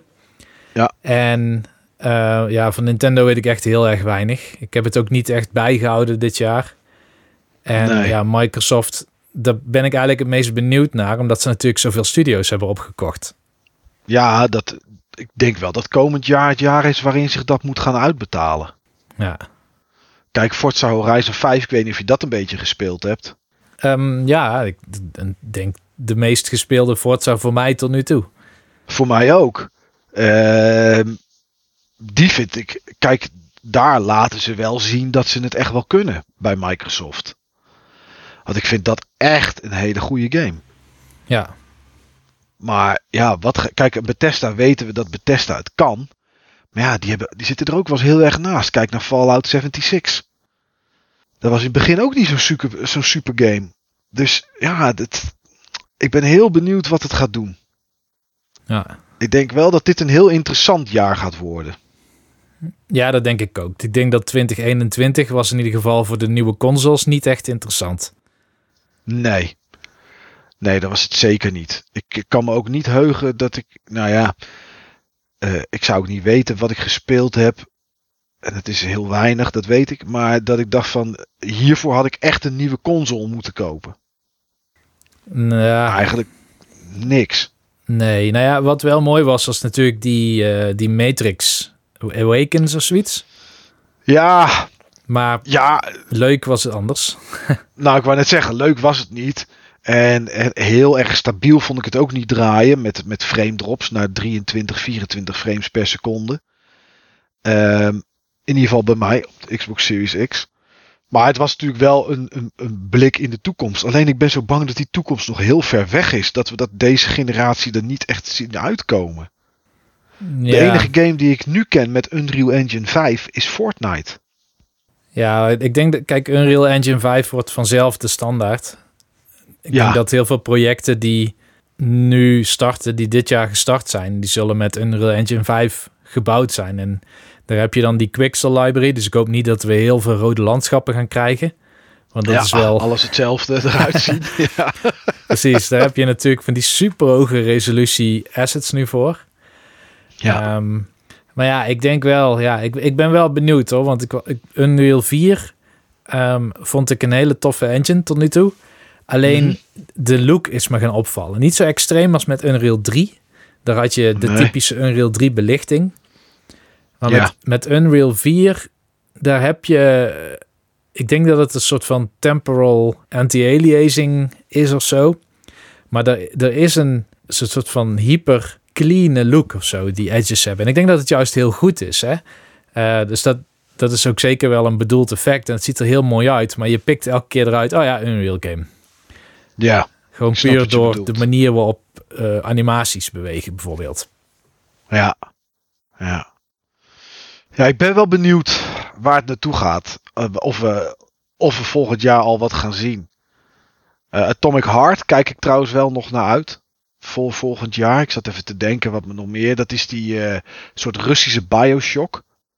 Daar, eh, daar, heb ik wel, eh, daar heb ik ook wel zin in. Ja, voor de rest weet ik het niet. Ik, ik- het is, ik ben te veel met andere dingen bezig, zeg maar. Niet alleen in het, in het leven, maar ook gewoon verhuizen, weet je. En daarin geen rust. eh, eh, huizen leeghalen, hypotheken regelen. Dat is nu allemaal gebeurd hoor. Dat is allemaal in orde. Dat is allemaal klaar. Maar dat zijn allemaal dingen die een hoop tijd hebben opgeslokt. En een hoop energie ook. Ja. En dan, eh, ja, dan kom je gewoon wat minder eh, aan gamen toe. Eh, Mortal Shell heb ik dan nog wel gedaan, maar dat is toch een Souls-like die me niet helemaal pakt, nog steeds. Ja, voor de rest heb ik niet zoveel gespeeld, joh. Ja, 12 Minutes keek ik heel erg naar uit. Heb jij dat nog gespeeld? Nee, nee, ik las dat dat tegenviel en ik dacht, laat maar zitten. Ik, ik kwam er weer achter, en we hebben het er wel eens eerder over gehad, toen ik eh, een andere point-and-click adventure had geprobeerd, wat dit dan toch een soort van is, dat ik er toch het geduld niet meer voor heb. Nee, dat is echt een genre dat achter me ligt. En wat ik, waar ik gewoon geen tijd meer voor heb. En dat is wel, eh, wel zonde, maar ja, goed, het is wat het is. Dus het is voor de rest ook niet erg. Ik vond het concept wel leuk en er zaten best wel leuke dingen in. En het puzzelen en het uitzoeken was ook, was ook wel oké. Maar nee, het was hem net niet voor mij, zeg maar, 12 minutes. Ik Nee. denk dat als ik er nu over nadenk, waar ik het meest naar uitkijk volgend jaar, is gewoon de tijd hebben om de games die ik dit jaar heb gekocht te spelen. Meer dan eigenlijk al die games die dan. Ik ben niet zozeer benieuwd naar de volgende super hyped game of zo. Maar ik wil gewoon. en de Elden. Ring dan nieuws. Jawel, Ja, die wel. vind Dat Souls is een- en Bloodborne en zo ook tof. Ja, dat klopt. Die, dat, dat is, maar dat, dat is ook de game waar ik het meest naar uitkijk. Ja. Ik heb zelfs overwogen om, eh, want mijn eh, PlayStation is nog niet op firmware 9. Dus dan kun je hem eh, exploiten en dan kun je Elden Ring de time limit unlocken. Dus oh, dan kun je hem gewoon ja. onbeperkt spelen. Dat is iets wat ik overweeg. Maar ja, van de andere kant dan spoil je het ook weer voor jezelf. Het komt Ja. ook gewoon over, wat is het, eh, iets meer dan twee maanden uit. 25 februari komt hij uit. Dat is de enige release date die ik exact uit mijn hoofd weet voor volgend jaar. Ja, precies. Dus ja, ik kan wel even 25 wachten. februari. Ja, ja ik, had, ik had me wel opgegeven voor die demo, maar ik zat er niet bij. En ehm, ik heb één filmpje ervan gekeken, van 15 of 16 minuten. En voor de rest heb ik het zo gelaten. Maar eh, ja, dat is de enige game waar ik echt, echt naar uitkijk. Waarvan we ook zeker weten dat die komt. Zeg maar. Ja, Dat ja is ik heb hetzelfde. wel, eh, ja. En ik hoorde trouwens, eh, even een heel andere boeg weer, dat jij en ik volgend jaar in een andere podcast gezamenlijk zitten. Ja, inderdaad. Ja. Dat, eh, dat is waar. We zitten allebei in Praatje Podcast volgende zomer, volgens mij. Ja, volgende zomer gaan we bij Sven, bij Sven langs inderdaad, ja. Om daar opname te doen. Daar heb ik wel zin in, ja. De, de vorige twee, eh, want het waren er twee geloof ik, hè? Eentje met een kampvuur, maar je hebt daar twee keer... Ja, Ik, heb, eh, ik ben er één keer geweest. En dat was toen zaten we buiten onder een tent. En dat waaide Ja, en dat keer. kraakte. En toen eh, ging de barbecue aan. dus ik ben daar, ik ben er één keer geweest. Ja, ik ben er een paar keer bij Sven wel geweest. Een keer of twee, drie. Maar eh, voor de podcast ben ik er één keer geweest, ja. Om, Ja. Daar, om daar op te nemen. ja, dat vond ik wel een mooie aflevering. Dus ik hoop Ja, dat die minstens geëvenaard kan worden. ja, vast wel. Maar moeten we hem wel een beetje... Ja, hij luistert dit toch niet. Moeten we hem wel een beetje aanpakken hoor. Want het chocola eten elke keer in mijn oor. En eh, dat soort dingen. Dat, eh, dat wordt nou wel een keer tijd om dat achter te laten. Ja, dat denk ik ook. dat, eh, dat gaan, we dan wel, gaan we dan wel bekijken. Hey, Niels, is er nog iets dat je, zou- dat je wil zeggen of zo? Of dat je, ja, ik bedoel, we hebben niet echt een, een vast iets. Of is er iets wat je nog kwijt wil? Of, nou, ik wil nog wel iets kwijt over de, de Secret Santa actie. op het forum dit jaar. Oh, ja, dat is natuurlijk geweest. Ik heb het zeilings heb ik het gezien. En dat is het dan eigenlijk wel. Ja, deze keer heeft, net als vorig jaar trouwens, heeft kunstschilder, een forumlid, Daan in het echt heet hij, heeft het getrokken. eh, is geholpen door Old School, Dennis. Ja. En eh daar deden heel veel mensen mee. Misschien wel meeste tot nu toe. Wat apart is, want de traffic is volgens mij lager eh, dit jaar dan in voorgaande jaren. Klopt, ja, ja, ja. Forums is toch een beetje een oud mechaniek. En nou ja, goed, laten wij nou net liefde hebben voor oude games en oude mechanieken. Ja, Eh, maar je merkt dat dat, dat dat inderdaad minder wordt. Het is. eh, kijk, ik heb, normaal had ik altijd de cijfers van hoeveel nieuwe leden, hoeveel posts en dat soort dingen. Nou, die heb ik dit jaar allemaal niet. Ehm, maar ja, je, je, je, ziet dat er naast er nog. Er komt nog wel een man of duizend. Dat had ik laatst al gekeken. Ongeveer zo'n 900 tot 1000 unieke bezoekers per maand naar het forum. Eh, maar dat kan ook iemand zijn op zijn mobiel, op het werk, eh, op de wifi van, de, van, van opa en oma. Dus één iemand kan best vier of vijf keer uniek zijn, zeg ja maar. precies. Ja. Maar het, het, het leeft nog steeds, het forum. Ja. En dat blijkt dan wel met die Secret Santa. ja, er is gewoon een harde kern. En er kwam zelfs vorige week nog iemand bij vanwege de nieuwe aflevering van de documentaire van Ja. Benjamin. Eh, dus de- er zit ook wel af en toe wat, wat nieuwe impuls in, zeg maar. Maar de Secret Santa actie was echt weer heel gaaf dit jaar. En ik, Ik, heb had... een hoop mooie dingen gezien. Ja, nou inderdaad. Ja. Het, eh, ik heb volgens mij... Ik weet niet, volgens mij heb ik vorig jaar overgeslagen. Maar Oeh, dat weet ik niet. Ik heb vorig jaar wel meegedaan. Nee, ik heb ook niet meegedaan, denk ik. Ik heb twee keer in totaal hiervoor meegedaan. Dus nu in totaal drie keer meegedaan. Mhm. En ik heb een keer Dennis gehad. Ik heb een keer Toe Jam gehad. En nu had ik weer Dennis. En Oké. Dennis had daarvoor ook een keer mij, zeg maar. Dus we kennen elkaar goed. Ja, En nou, ik had als lijstje, als, of als wensenlijst, had ik opgestuurd eh, eigenlijk mijn complete handheld gameverzameling. Ja. Dat is toch wel een soort van focus voor mij, dat ik daarop focus. Maakt niet heel veel uit, welk, hoeft niet Switch te zijn, zeg maar. Kan eigenlijk van alles zijn. En ik kreeg de wensen van Oldschool. En die Ja. had gewoon een, een lijstje, een stuk of zes dingetjes of zo. Van, ja, daar was hij naar op zoek. Daar heb ik er twee van gevonden en toen wilde ik er nog iets leuks mee doen. Dus ik had er nog een bordspelletje bij gedaan dat mijn collega bedacht heeft. Dus heel leuk, Draken Oog heet het. Een push-your-luck game. Dat wil zeggen dat je... Dat je, je, je, je hebt zeg maar een buideltje en er zitten gekleurde marbles in. En dat zijn volgens mij vier verschillende kleuren of zo. En van elke kleur zit er bijna evenveel in. Niet helemaal hetzelfde. Alleen rood zit er maar twee keer in. En dat zijn de ogen van de draak. En de bedoeling Oh ja. is dat je dan schatten steelt. Dus je steekt je hand in de zak. Je trekt zoveel mogelijk eh, marbles eruit. Maar als er een rode tussen zit, moet je alles teruggeven. Oké. En dan krijg je Oh, geen grappig. punten. Ja, Ja, ja, ja, de push your luck zit er dan in. Ja, weet je, des te meer je trekt, des te groter de kans is dat je die, een van die ogen trekt. Ja, maar als je dus achter ligt, dan ben je heel snel geneigd om dus meer marbles eruit te halen. Ja. Nou ja, dat, die dynamiek, zeg maar, die heeft best wel een soort van spanning. Die is echt heel erg leuk. Dus ik dacht, die doe ik er ook bij.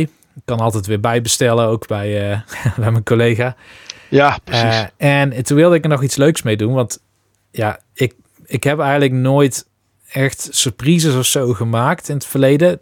Dat zit niet echt in het familie of in mijn opvoeding. Dus de eerste keer, toen had ik Toe Jam. Nou ja, dat had ik gewoon leuk verpakt. En volgens mij een tekst erbij en ingepakt. Ehm, en ja, dat was bij mijn weten wat een surprise was. Maar toen ik dus op het forum allerlei resultaten zag. Sommige mensen die hadden echt hele bouwwerken gemaakt. ja, Ik kreeg ook iets van, van Oldschool was dat toen, geloof ik. En dat was een, een vliegtuig. Want hij had dan op het forum gelezen dat ik vaak moest vliegen. Dus hij had een vliegtuig gebouwd. En daar zaten dan de cadeaus in. En van Toe Jam kreeg ik ooit een heel bordspel. Of ja, een soort van dungeon crawler. Tabletop oh ja, dat weet ik nog. Ja, ja, ja, ja, dat weet ik nog. Ja, daar hebben we het over gehad in de podcast. Klopt, ja. Ja, die heb ik een stukje zitten spelen, geloof ik. Na Ja. zitten spelen. Ik weet niet meer wat ik ermee had gedaan, maar was Ja, heel ja, cool. ja, verteld inderdaad. Ja, dat klopt. Ja, dus ik, ik moest nu wel, nog wel iets. eh, oh ja, en ik heb voor Joey heb ik ooit eh, cadeaus gemaakt. En die had ik toen verpakt met, ik dacht, Met- ijzerdraad of zo en een hangslot En, eromheen. en een slot erop, ja, precies. ja. En dan moest hij dingetjes zoeken of oplossen, kleine puzzeltjes of zo. En dan eh, kon hij het slot openmaken. Ja, of gewoon de draad eraf knippen. En dat was volgens mij ja, dan ook was je er ook.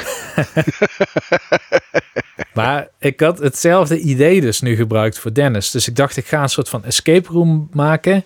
Achtige puzzeltjes, maar dan gebaseerd op dingen waarvan ik hem heb leren kennen via het forum.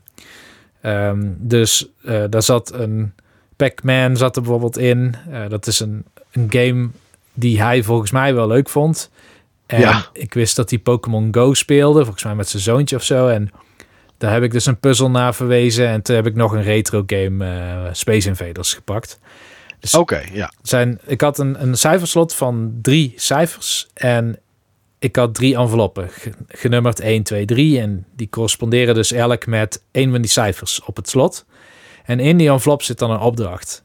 En de eerste opdracht, daar had ik een Pac-Man level had ik uitgeprint. En ik had eh, ergens met eh, een soort van gele, volgens mij had ik een sticky note of zo, had ik een rechthoek getrokken. Dus waar kan Pac-Man in een rechthoek bewegen zonder dat een muur die rechthoek onderbreekt? Oh, ik snap het. Ja. Hoeveel rechthoeken kun je hierin zien? En omdat dat er 15 waren, had ik dan maar gezegd, gezegd het getal bestaat uit twee getallen en tel ze allebei bij elkaar op. Nou, daar komt dan 6 uit. Tweede puzzel eh, had ik alleen maar een plaatje van Bulbasaur met op de achterkant een hashtag, zal ik maar zeggen. Ja. Oftewel een nummer. Nou, en iemand die Pokémon kent, die weet dat elk Pokémon heeft een nummer in de Pokédex. Dus als je nou opzoekt Ja. welk nummer is Bulbasaur, Is die drie? eh één. Eén? Ja. Oh, oké. Ja, dus dat was eh, het tweede getal, was dus 1, dus 6. Was het eerste getal, het tweede getal was Ja. 1. Ik had een, een, eh, in de een derde envelop, er zat een briefje in. En op dat briefje, daar stond dat er eh, een taal was, maar die is buitenaards, dus die kun je niet lezen. Maar misschien dat een buitenaards wezen het wel kan lezen. Nou, er zat dus een ander briefje bij en er stonden allerlei rare tekentjes op. Het waren vaak gewoon letters of getallen uit ons alfabet, maar dan aan elkaar vastgeschreven, zodat het heel onduidelijk en ongestructureerd eruit zag. En Ja. al, daar zaten ook een paar, ja, laat ik het zeggen, pixelachtige tangram figuurtjes in. En buitenaards wezen, dan denk je, ja, wat is een... Oh, Space Invaders misschien. Nou, je kan dus een Space Invader leggen van drie van Ah. die figuurtjes die ik had uitgeknipt.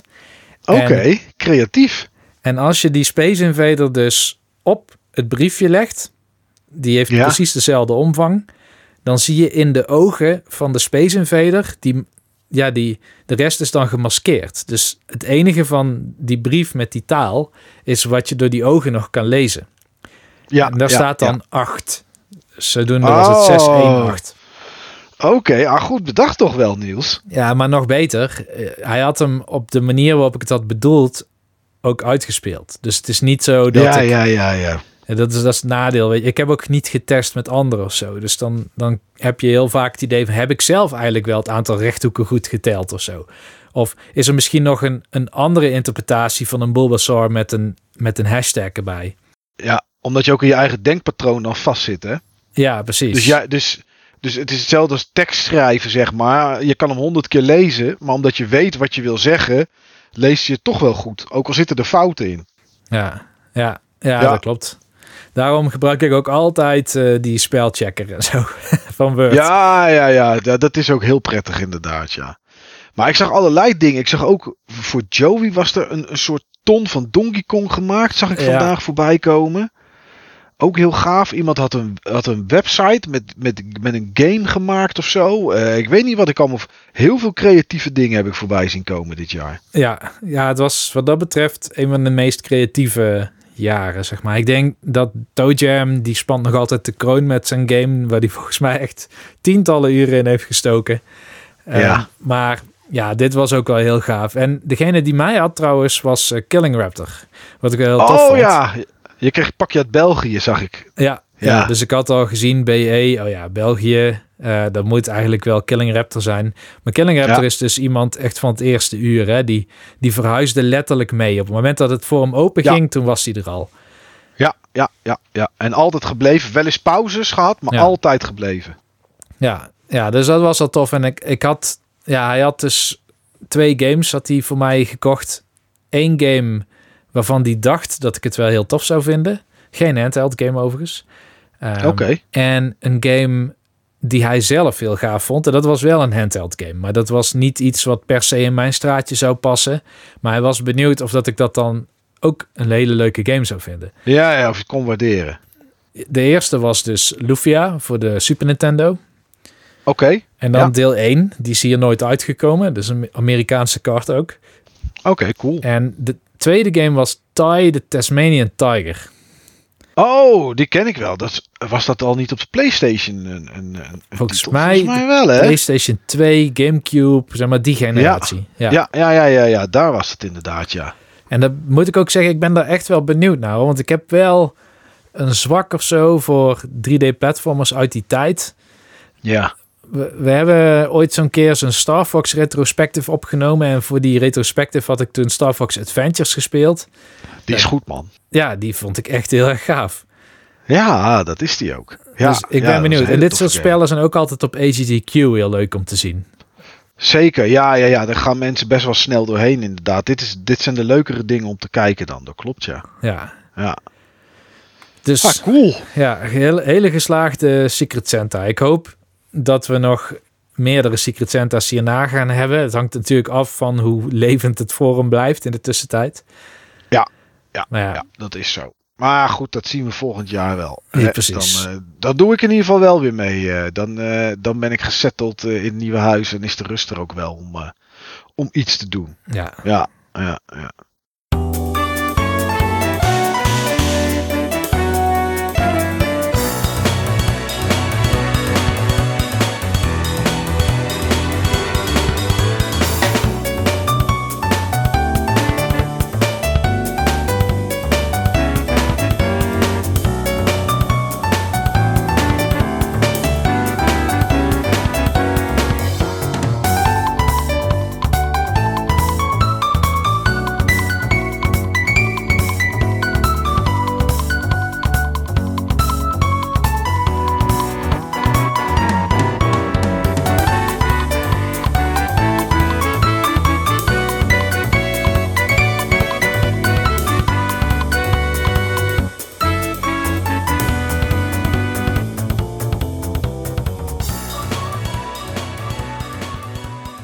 Ja, ik denk dat dit hem is voor nu, Niels. Kijk, er is alleen één vraag natuurlijk die zowel jij als ik niet kunnen beantwoorden, maar die mensen misschien die zitten te luisteren toch, eh, toch wel beantwoord willen hebben. En dat is, wat nu?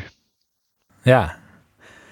Ja, Ik denk dat ja, we, we kunnen niet precies zeggen wat, wat er nu gebeurt. nee. Maar we hebben volgens mij beide wel de intentie om, wanneer het ook weer kan, wanneer de omstandigheden toelaten, om het podcast ook weer op te pakken. Zeker weten. Nee, ik, eh, ik denk ook inderdaad, kijk, eh, misschien dat er voor mijn verhuizing ergens nog eens een keer iets komt. Misschien eh, spelen we Elden Ring alle twee en hebben we zoiets van we gaan het daar eens een keer een uurtje over hebben. Of zo, gewoon om een game even te bespreken, gewoon als iets tussendoors. Maar ja, BB Bulletin op dit moment is voor mij niet te doen. Sowieso, hè, net zoals ik in het begin zei, opnemen is al, is al lastig omdat ik gewoon geen rustige ruimte heb waar ik dat nu kan doen. Ehm, een reguliere podcast, nou ja, dus is idem. Eh, ik, heb mijn PC ook niet hier. Dat staat allemaal in, in storage. Het is, ja, eh het is gewoon, op dit moment eh, is dat voor mij in ieder geval lastig. Maar de intentie is er wel dat als ik straks ergens pff, ja, april verhuizen, mei, eind mei, begin juni. Ja, misschien eh, is het aardig, een aardige start van, eh, van het podcastritueel ergens rond de E3 of zo. eh. Hmm. En misschien dat we tussendoor wel een keer wat doen als we alle twee tijd hebben. En, en, en de zin is er wel. Dat merk je al wel weer aan dit. Ehm, ja, zo simpel is het. Maar goed, dan moeten we gewoon maar even kijken hoe dat, hoe dat loopt. Maar ja, het, het, het, het- ik, ik wil sowieso terugkomen, Niels. Met Ja, podcast. Mooi, ja, ik ook. Ik ook. Hoe Ja, dat er dan ja. uit gaat zien, inderdaad, dat, eh, dat blijft nog even de vraag. Ik denk dat we allebei ook goed gaan nadenken in welke capaciteit we dit weer gaan oppakken. En Ja. wat het behapbaar ook voor ons houdt. Ja, zeker, zeker. Dat is iets wat we zeker even moeten, moeten bekijken. Kijk, zaten natuurlijk in die coronatijd en dat soort dingen. Zaten natuurlijk met uh, BB Bulletin. hè, was dat natuurlijk wel, wel goed te doen. Ja, hoe dat straks is, ja, dat weet ik niet. zoals ik in het begin van de podcast al zei, mijn leven is, is, is heel anders nu in één keer. Ik ben in één keer vader ook weer. En straks komt er een nieuw hondje bij. En ja, man, het, sociale leven is in één keer heel erg in, in de picture gekomen. Dus ja, dat is.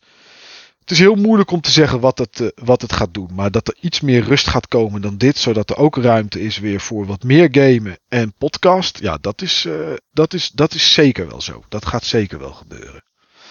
Dus ja, goed. we gaan het wel meemaken. Juist. Ja, toch?